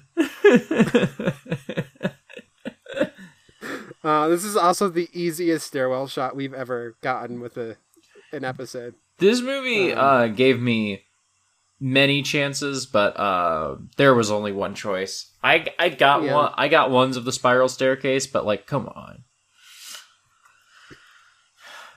Um, Sorry, yeah. I'm just because you sent this in a, a group chat. So Molly said big stairs, and I said this is what movies are. Um. Anyway. Uh, oh, speaking also... of movies with great fucking stairs, uh, were you gonna say something else? Real quick, Number one most anxiety-inducing moment in a movie. Not that guy driving a car that's on fire. Not Jackie Chan jumping through like twenty panes of glass.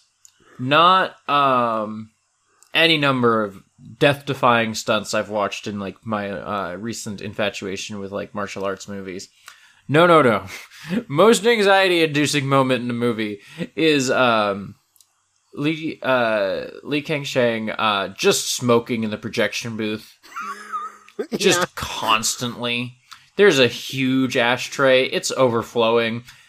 Oh my god. Nightmare. Nightmare. You are going to get everybody here killed and you don't care. Yeah. Um. Anyway, speaking of w- movies with great fucking stairwells, um, next time we're watching Pale Flower. Yeah. Um, which, do we just... I'm just... Whoops, did I do that wrong? Whatever. For some reason, my thing's being very slow. Why did you, why did it do it like that? Okay. I'm just putting in an S. We know it's going to be an S. We'll talk about it, but it's yeah, an S. That's an S. Um, yeah. I also realized, as I was saying Pale Flower, so there was a moment where I, like, hitched while I was doing that. Did we get any emails? Yes, we did. While we I am pulling the them up, I will let everybody know...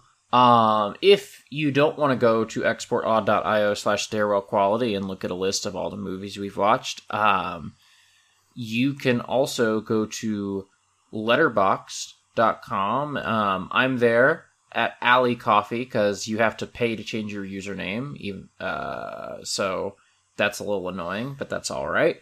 Um, yeah. So, um... I made a list on Letterboxd. I've got every movie we've covered plus the next one. I did not... The the list on exportaud.io slash stairwell quality is planned out a lot farther in advance. Um, so if you go to my list on Letterboxd, um, letterboxd.com slash alleycoffee slash list slash ornate stairwells, um, you'll get everything we've covered, and then the The number one thing on the list is always going to be what we're watching next time. So if that's an easier way for you to go see what we've talked about, uh, that is open to you. Um, um, this reminds me, I need to update. Um, I have not been updating it. I made, so people can go to, I think it's Foxomnia because that's what I am everywhere. Um, for Letterboxd, if you want to follow me on Letterboxd. But I I have three lists there, and I have not been updating them, and I f- totally forgot that I made these until you started talking about your list. Um, I had I made three lists. So one is Ornate Stairwells, the main stairwell, which is the ones that we actually watched on the podcast. Then Ornate Stairwells, the autumnal stairs, and then Ornate Stairwells, the stairs of Tiernano. Um, so the autumnal stairs is obviously you, and then since I'm Neve, Tiernano, the the fairy queen place. Anyway, um, what I was doing is I was putting in the movies that that we were ranking, and then putting them in the order of like from S down to F.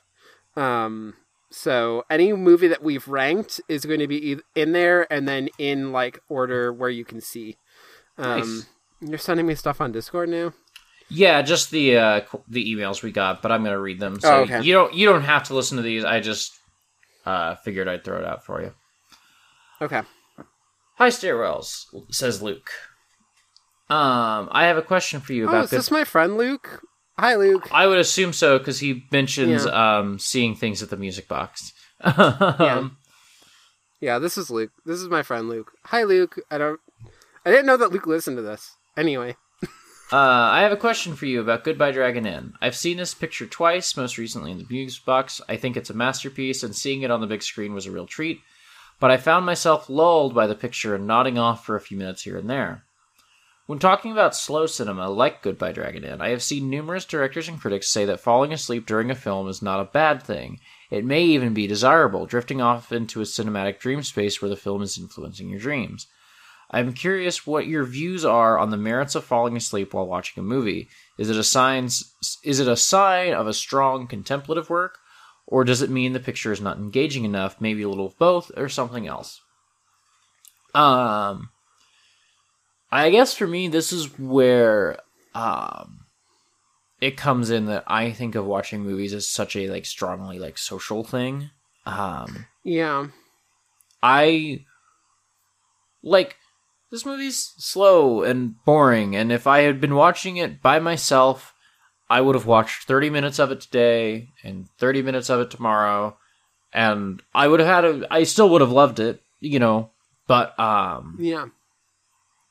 I would have gotten sleepy, or I would have gotten like kind of restless. Um, like watching the movie together is one, what kept me awake through all of it, and two, like allowed me to more fully engage. Even though you and I were like shit posting and talking and chatting the whole time, you know, I was more fully yeah. engaged than I probably would have been if I watched it on my own. Yeah, this is. I mean, even because we talk about other stuff that we've watched. Um, I'm sure if we had watched Red Desert for the podcast, I would have watched it far more intently than I did. Um, I was kind of watching it and like checking my phone and um, getting distracted. But like watching, like for me, part of what makes Stairwells as a podcast work is like us watching it together means that I'm actually really paying attention to the movie where I can talk about it. Mm-hmm. Um, in a way that's just like sometimes harder for me to do if I'm watching something solo, um, or I'm just like in a different headspace there. Um, so yeah, I, I do agree. Like, I think the social aspect of, um, of films is like part of it. My cat just keeps trying to break in and then leaving. Hi again, Lem. Um, anyway, But yeah, I, I also think it it's, like, one of the things with this question, this is maybe, like, a little bit of a cop-out, but I, I think so much of it, too, just, like, depends on where your headspace is at. Like, I'm sure people would say that this is a far more boring movie than Dragon Inn. You fell asleep when we were watching Dragon Inn, and you did not fall asleep while we were watching this. And that was just yeah. because you were really fucking tired from driving a, a long ways. Um, well, and so I would not characterize Dragon Inn as a strong contemplative work. I would characterize yeah. it as a pretty good action movie. yeah. Um. So yeah, I I think like I think films can be many different. Like we we talk about. I think a, a central thing for Ornate Stairwells is like people watch films because they want to like be entertained in some way, but that can mean lots of different things.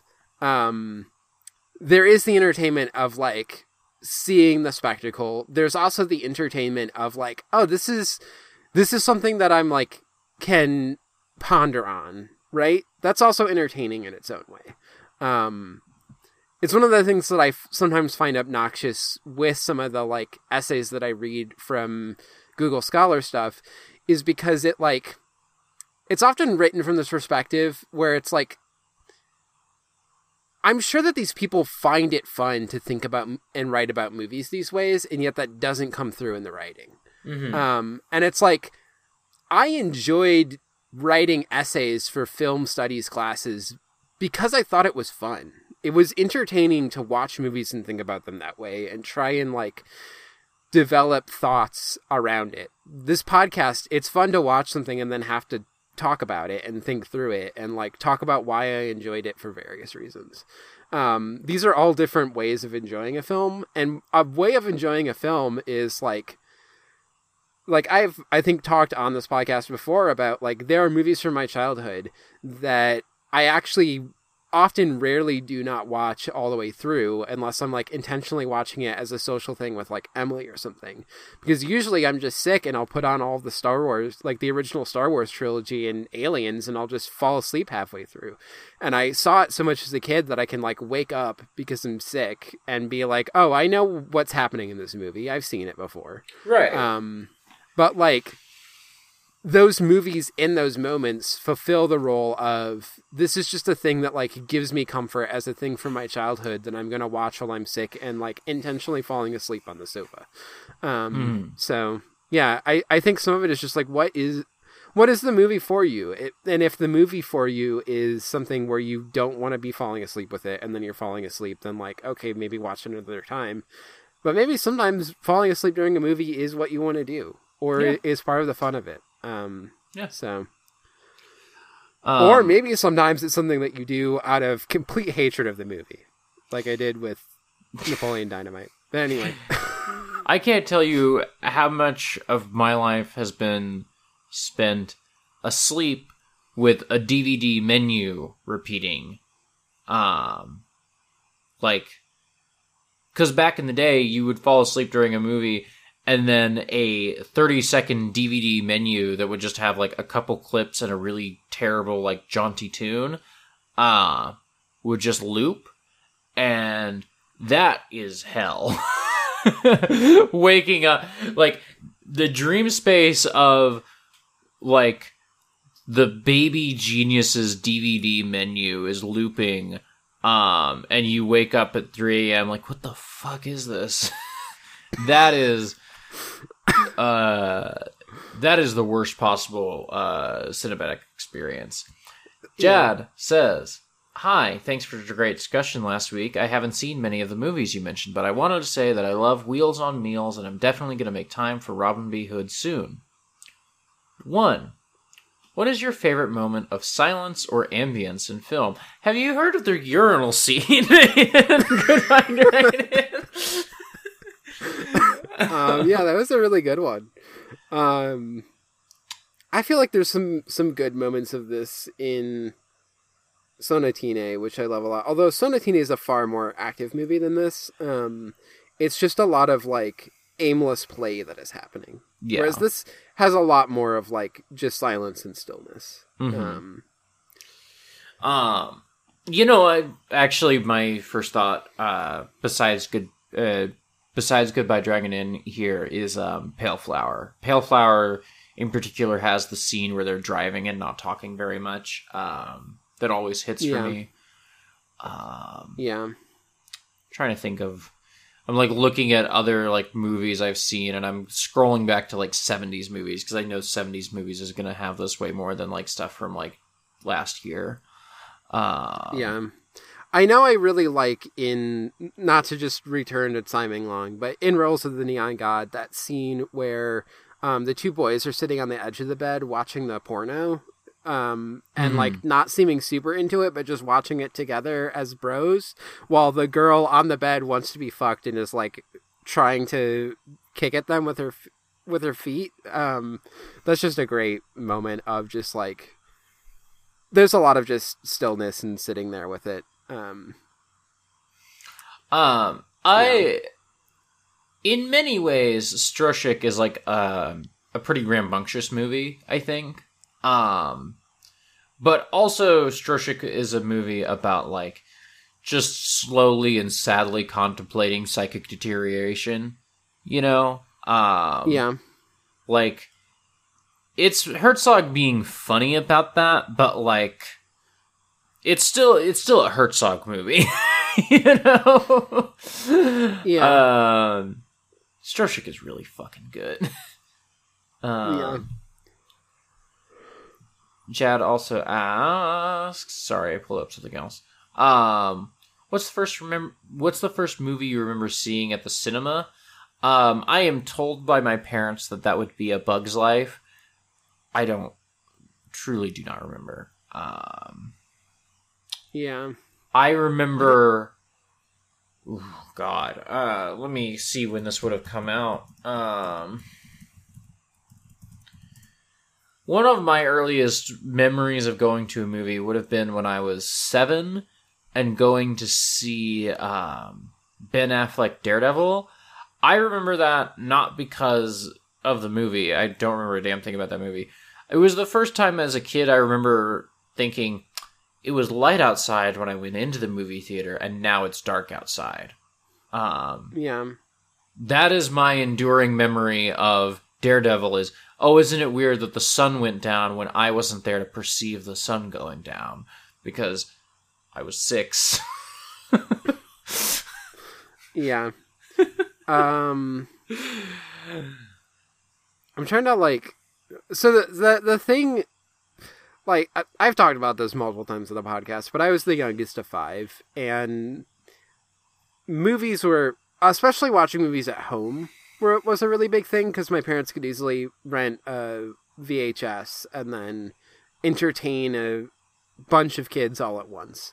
Um, so, but we also would, a decent amount, I, we, I think usually went to, like, a budget theater, but um we would also go to see movies in the theater sometimes, um but it's also that thing of, like, sometimes I was just, like, very little going to the theater with, like, the family, um and so I don't, like, there are lots of movies that I remember seeing in theaters when I was a kid, but I, like, I can't place them in any coherent way, really. um Especially because so often we would go to, like, rescreenings and stuff, too. Because those were, um... those are, like, cheaper. Or, you know, it would be, like... So, like, even if I'm, like, oh, let me try and find the oldest one. Um, I don't know if I can. But, like, some of the earliest ones I remember were, were Disney stuff. Um, I think those are the ones that at the very beginning they would actually take me to. Um, and then as I got older, it was more... beyond that, but mm-hmm. yeah uh, pretty much as soon as, like, they could take me to stuff for older kids, they did, because I was the youngest. Um last question from Jad. Um what's your fondest cinema experience? I've got three stories from high school that all spring to my mind as far as fondest cinema experience goes. Um, yeah. But I don't want to, like, just totally dominate the conversation. um, one of the, the big ones, I know that I've mentioned this previously, but was seeing the Gem and the Holograms um, movie in theaters, specifically because... it was just me, Emily, and our friend Alex. Um, this was... um, I saw Hot Tub Time Machine, and me and my dad were the only people there. And we thought Hot Tub Time Machine was fucking hilarious. So we were having a great time, and we were just laughing as much as we wanted to, and didn't have to worry about anybody caring, because no one else was there. Um, there are a couple other, like, small, um, there, there are, like, small moments that I think about a lot that are not good movies, but just, like, they are things that amuse me. Um, one, which I think I, I've mentioned, was going to see, um, Two Guns, and beforehand getting the fortune cookie that said, keep your expectations reasonable, which is the best fortune to get before watching that movie. Um, completely competently directed. Um, one of them was going to see, uh, Gamer, the movie. Um, and as we were going in, the person who, like, tears your ticket stub said to us, enjoy your Luda. Um, I think of that moment. um, um, and then I, I think another, oh, I had like one other, oh, one was, um, when I saw Don Hertzfeld, I think it was for, um, the, like, It's Such a Beautiful Day or whatever, like the full length version. Um, and he was going to be there, and he, like, said that he would be doing signing stuff at the end. Um, and so I, like, brought my D V Ds, and then as I was leaving, I was like, I don't want to have to, like, wait in a fucking line to get my stuff signed by, like, Don Hertzfeld. This is, like, stupid. Um, and I literally just walked out of the theater into the very front of the line, like, before it was, like, forming. Like, I just walked out, like, right into where he was, and I was like, well... like, there are, like, three people in front of me. I guess I'm doing this. Um, and it was especially funny because um, Alex definitely likes Don Hertzfeld a lot more than me, and so was, like, pissed off that I got to see that movie and then got, like, all of my stuff signed. um, like, playfully pissed off. But, um, mm. but yeah, I feel like other other moments are just, um, like... Connor and I just really enjoy cyberpunk movies, and we went to see the um, Blade Runner twenty whatever. Um, and that was just, it was just like fun to go to a kind of rundown theater because we saw it towards the tail end of it playing, um, and just watch that movie and be like, you know, there weren't that many people in the theater, so we could kind of quietly talk during stuff and just being like, oh, wow, really heavy-handed with the symbolism here, huh? Yeah.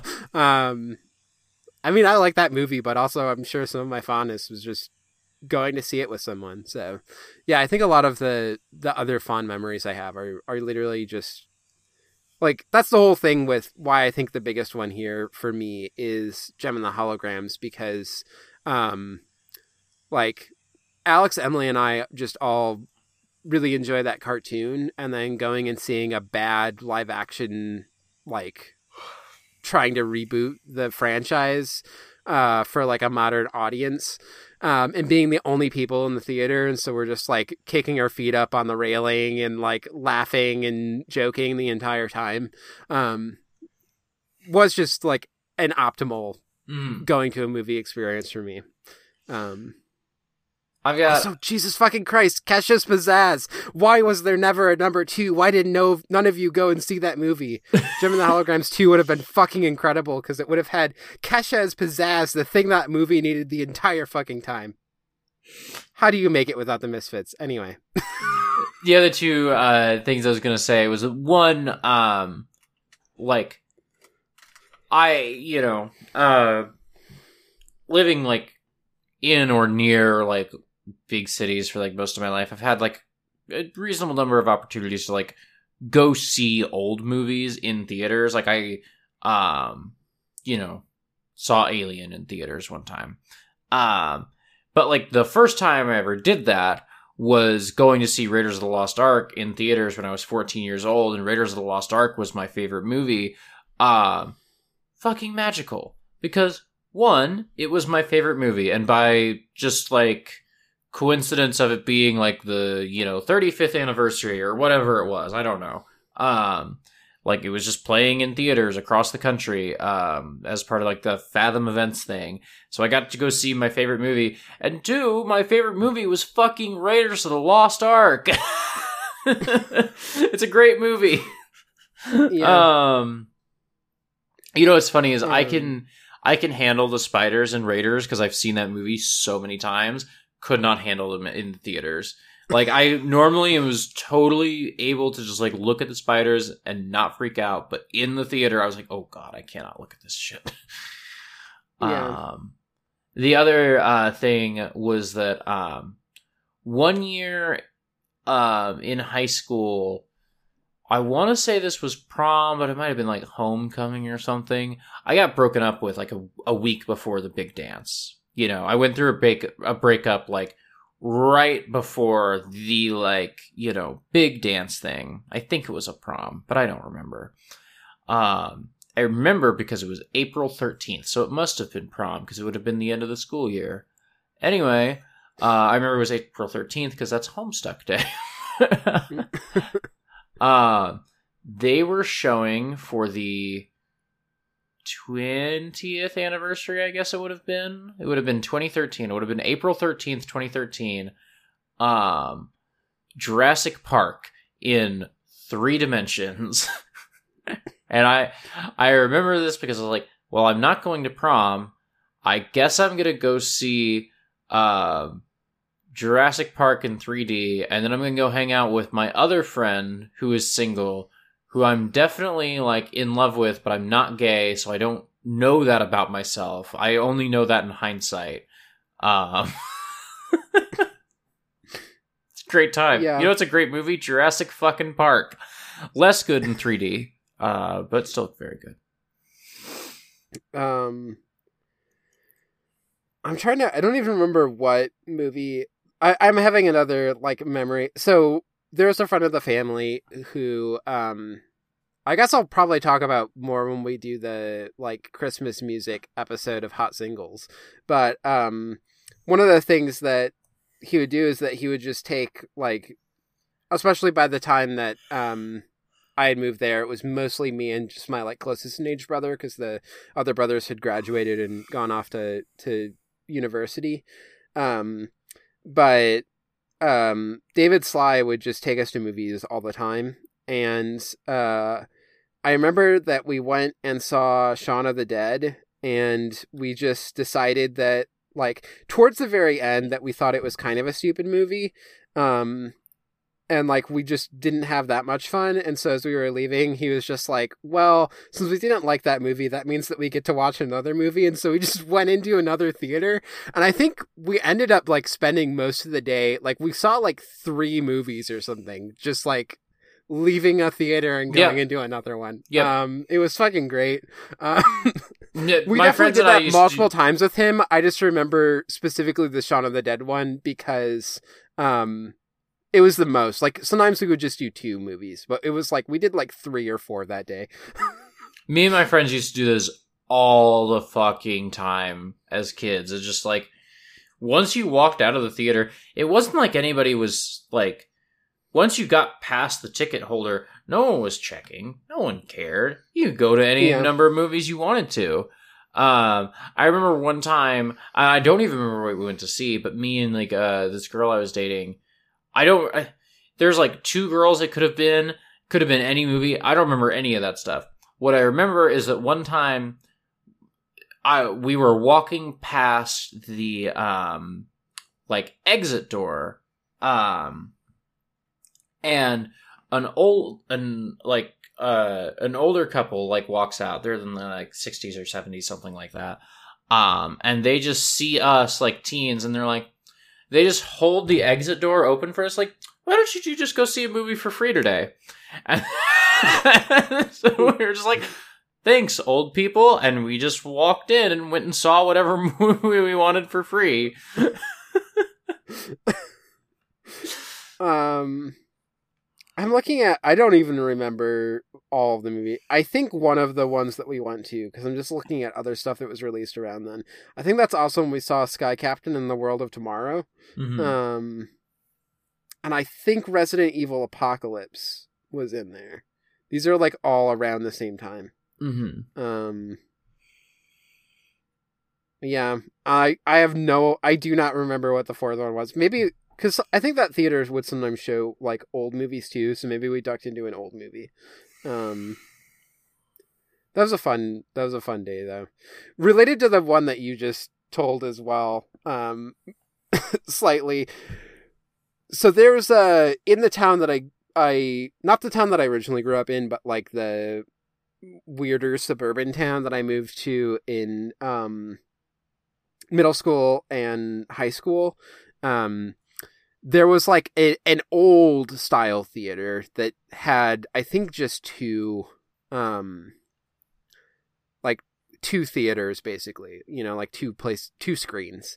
Um, and usually one of them would have, like, here's a super old classic film.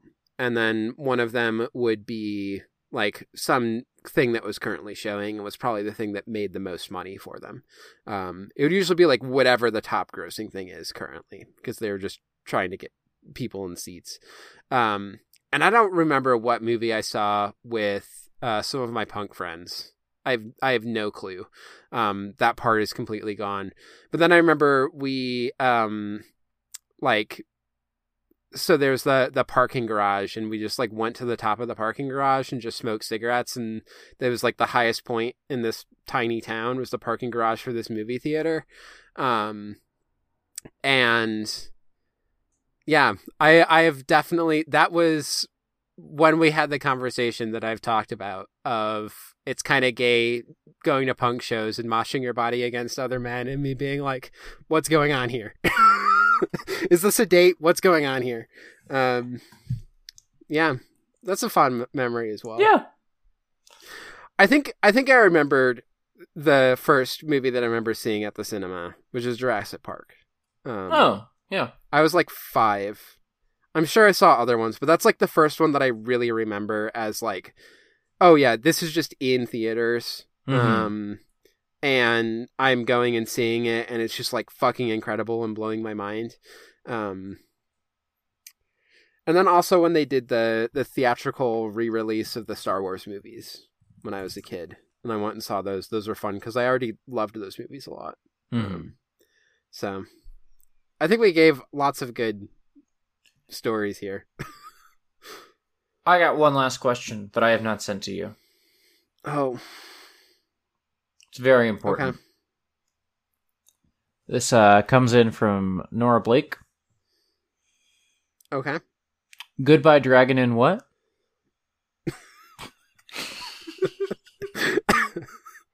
I knew it was coming. I knew it was coming.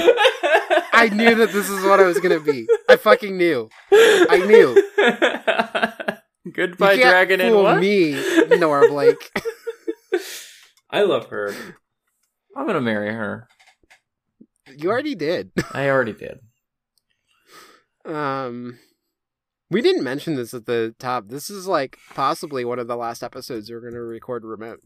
Yeah. Um, this is the last episode we are going to record remotely. Yeah, I can. I could envision situations where we might do a remote one, but um, mm-hmm. I think the biggest one is just like, man, if people are like really fucking sick over here at my apartment, it might just be like, yeah, that makes sense. Yeah, let's just let's just watch it, even though it's like literally you're fifteen minutes away from me or whatever. But, yeah, um...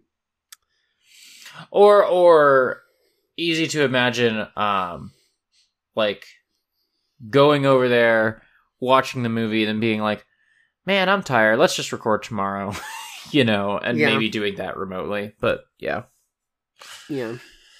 Um, we'll we'll see. We'll see. Um, I am looking forward to less internet troubles, but yeah. Um, I think that just about does it for us. Yeah. Um, you can find me on Twitter at autumnal underscore coffee. All the other podcasts at export odd dot io. If you give us a dollar, you get everything early or most things early. Um, you get stuff like Gotham City Limits early. You get stuff like Hot Singles early. You get stuff like Bag End early. Uh, yeah. Yeah. Um, you can find me at Foxmomnia on Twitter. Um, or I guess you can also find me at Garfred Aloud. I've been bad about that recently. Um, I gotta get back on that. That horse, that Garfred Aloud horse. Um, that orange horse. Yeah. Uh, otherwise, go listen to Ghost Divers. It's a good podcast. It's getting to be one a.m. We haven't done one of these in a little while, I feel like. Yeah, it's getting late. It's getting late. Uh, you know what I heard? What? I heard that Bela Lugosi's dead. Oh, wait. If people want to write in emails, export audio in podcast export audio at, podcast gmail. at gmail dot com. um, ask yeah. us all your questions about Pale Flower, or ask us about Bram Stoker's Dracula. Ask us about Suspiria. Probably don't ask us about Suspiria. I don't really remember it. Uh, it's a good movie though. Send us general, just hey, here's movie questions. Like we got some tonight. Ask those us are, about movies we haven't seen. Ask me to pass judgment yeah. on, I don't know, something you like that I haven't seen. Yeah. Um, M was rewatching Man of Steel today. And I'm real close to rewatching Man of Steel, but I know I'm going to get upset. um, yeah. So I... is Okokoro real? Or... Okokoro is Man of Steel. Yeah,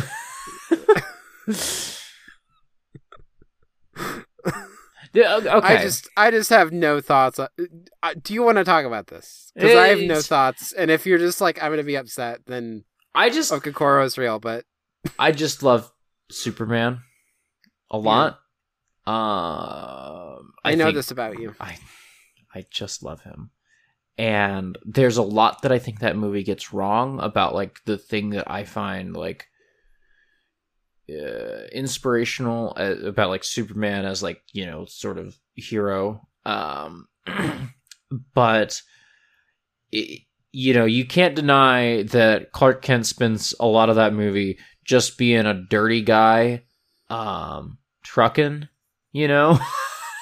Yeah. um, which is good. Uh, I just don't care for anything once uh, Zod shows up, which is disappointing because Michael Shannon's so good. But um, yeah, I've never seen it. Um, Michael Shannon's great. Apparently, he's in Groundhog Day. What? When's Michael Shannon in Groundhog Day? I I don't know, and yet part of me is still just like, that checks out. I'm Googling Michael Shannon Groundhog Day. He's just some guy at a party. Oh, okay. He's like mega young. That's why he doesn't look like Michael Shannon. Like, he looks like Michael Shannon. When you know that's Michael Shannon, you're like, oh, yeah, duh, obviously. But if you don't know that's him, he's just a guy who kind of looks like Michael Shannon. Oh, yeah. He's more... Yeah. He's more like gaunt now, I feel like. Yeah. He's very baby-faced. In the... Very baby-faced. Yeah. He got, he needs to put like some miles on those bones just to like look like Michael Shannon, you know? Yeah. Um. um Man, Hero's so good. Hero is great. I Hero's love Hero. Great. We should talk about if, Hero on the podcast someday. We should just do an episode about Hero. Yeah, I would I would enjoy doing that. Um, I guess if we're still just going and you haven't said Okokoro is real yet. Yeah, um, I was just trying to torture you. I'll actually I'll say it if you want me to, but Well no, so I, I just want to say here that probably we have not picked any movies for the beginning of next year yet. Mm. Um But I will, I will say, um, so I have two that I'm like currently considering, and I don't know if anyone has seen these. Um, but I, I've been wanting, cause I want like Ornate Stairwells to be a podcast that has lots of international cinema. Um, and there's been a lot of Japanese cinema, and some of that is that like, I don't think long-term Ornate Stairwells is going to have as much Japanese cinema as there has been right now. Um, some of that is just the fact that, like, I want to get through somewhat, of, somewhat like, here's this project of, like, Yakuza films as a genre that I, like, care a lot about, that there's a lot of um, history to it that I don't think a ton of people are fully aware of, and that I want to, like, share some of that. Um, but I've also been trying to expand into, like... There are the, you know, various cinemas that I'm familiar with, and there's some that I don't know as well. Um, so I was looking into uh, Ghanaian cinema, um, and so one that I'm considering is Love Brewed in the African Pot, which is by this uh, director, Kwa Ansa. But um, if anyone else has seen, like, other movies, because I know he has a few other big ones that, like, people recommend. The other one's Heritage Africa. Um, that I've seen called out. If people have like a specific opinion on his movies, I don't know if anyone listening to this has mm. watched any of his movies, but uh, get at me. I'd be happy to hear about it. Um, yeah. So, but yeah. Something I, in I was... particular, like there's a lot of African cinema that I, I would, would like to look into. And I kind of just started with, with Ghana because like I have a friend who, you know, had, was born in the U S but has family from Ghana. Um, and is like very connected to that culture. So, um, I, um, you and I were talking about it off mic a little bit. Um, and I was like talking to you about like, I want in February for Black History Month, like we are only going to cover movies with like Black crews, like Black directors, um, Black actors, um, you know, yeah. Like I think that's important to do. Um, and I am also like aware that we've been like so deep in our like, you know, Japanese and Chinese cinema hole that like we have just not covered any movies by Black directors, uh, so far. And I am, you know, properly about embarrassed of that. Like, you know, I'm not like laying awake at night, like, oh my gosh, I'm a terrible person, but like, I'm embarrassed of that, as I probably should be. yeah. Um, uh, so um, that is like one of the projects that I want to like hit for us like early in the year next year. Um, yeah. Um, and, and part of me too is like, I don't know, we haven't really talked through exactly what our, our plans are for February. Mm-hmm. Um, but I, that's also why I'm like very early on, even before we get there, I want to watch like a film from Ghana. Like I, I already know one movie that I'm thinking about us doing for February. Um, and it's actually not a movie. It would be p- potentially our first series of shorts. Um, and it's all the, the short film collection that's on Criterion for, um, the, uh, director who did the, um, what was it called? Reluctantly Queer. Um, mm. I just want to watch through like her, her movies and, um,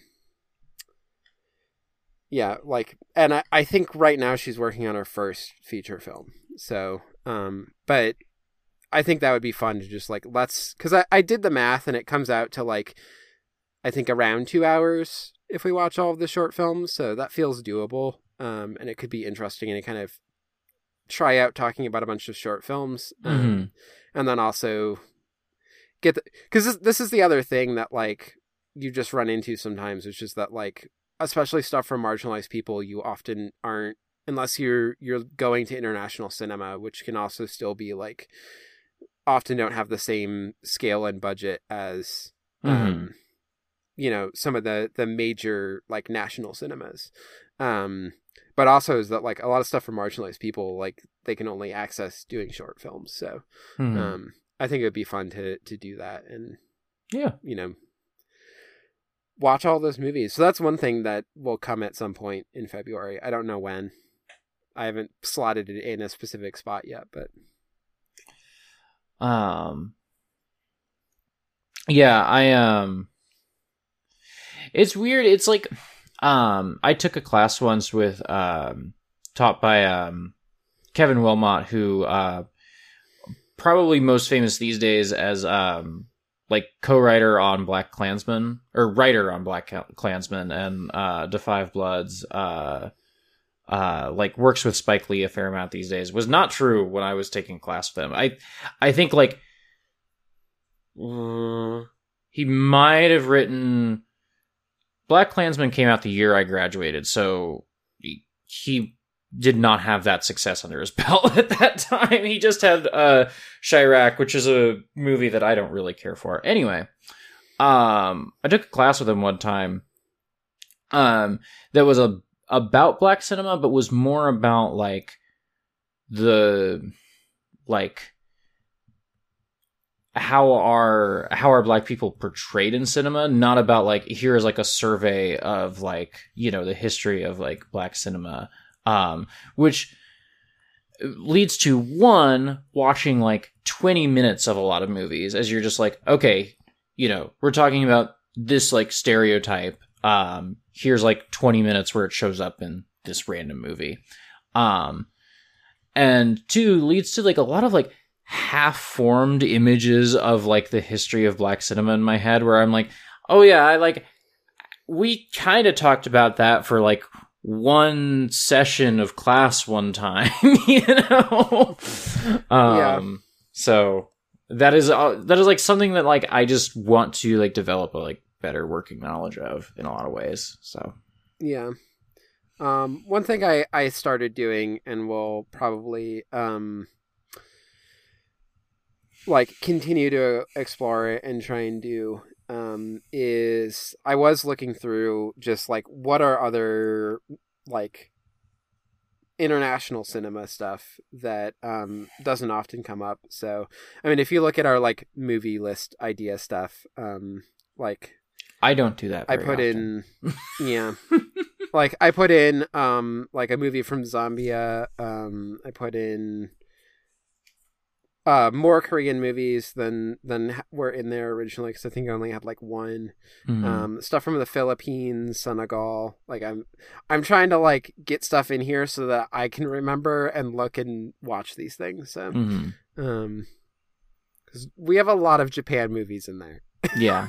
You... Um, um, I've watched a lot of Japanese movies. You are the planner, and I very much, like, just kind of go where where, where my whimsies take me. Um, and we're, like, coming up to... We planned out so far in advance for so long. We're coming up to the end of that, where I'm going to need to start... I don't ever want to pick movies on air again, and so I need to, like, come up with yeah. a couple picks to have in the chamber here pretty soon, but, um... I'm not going to worry about that till after the move. Yeah. So. Um, anyway. Okakoro Any other digressions? Okakoro is real.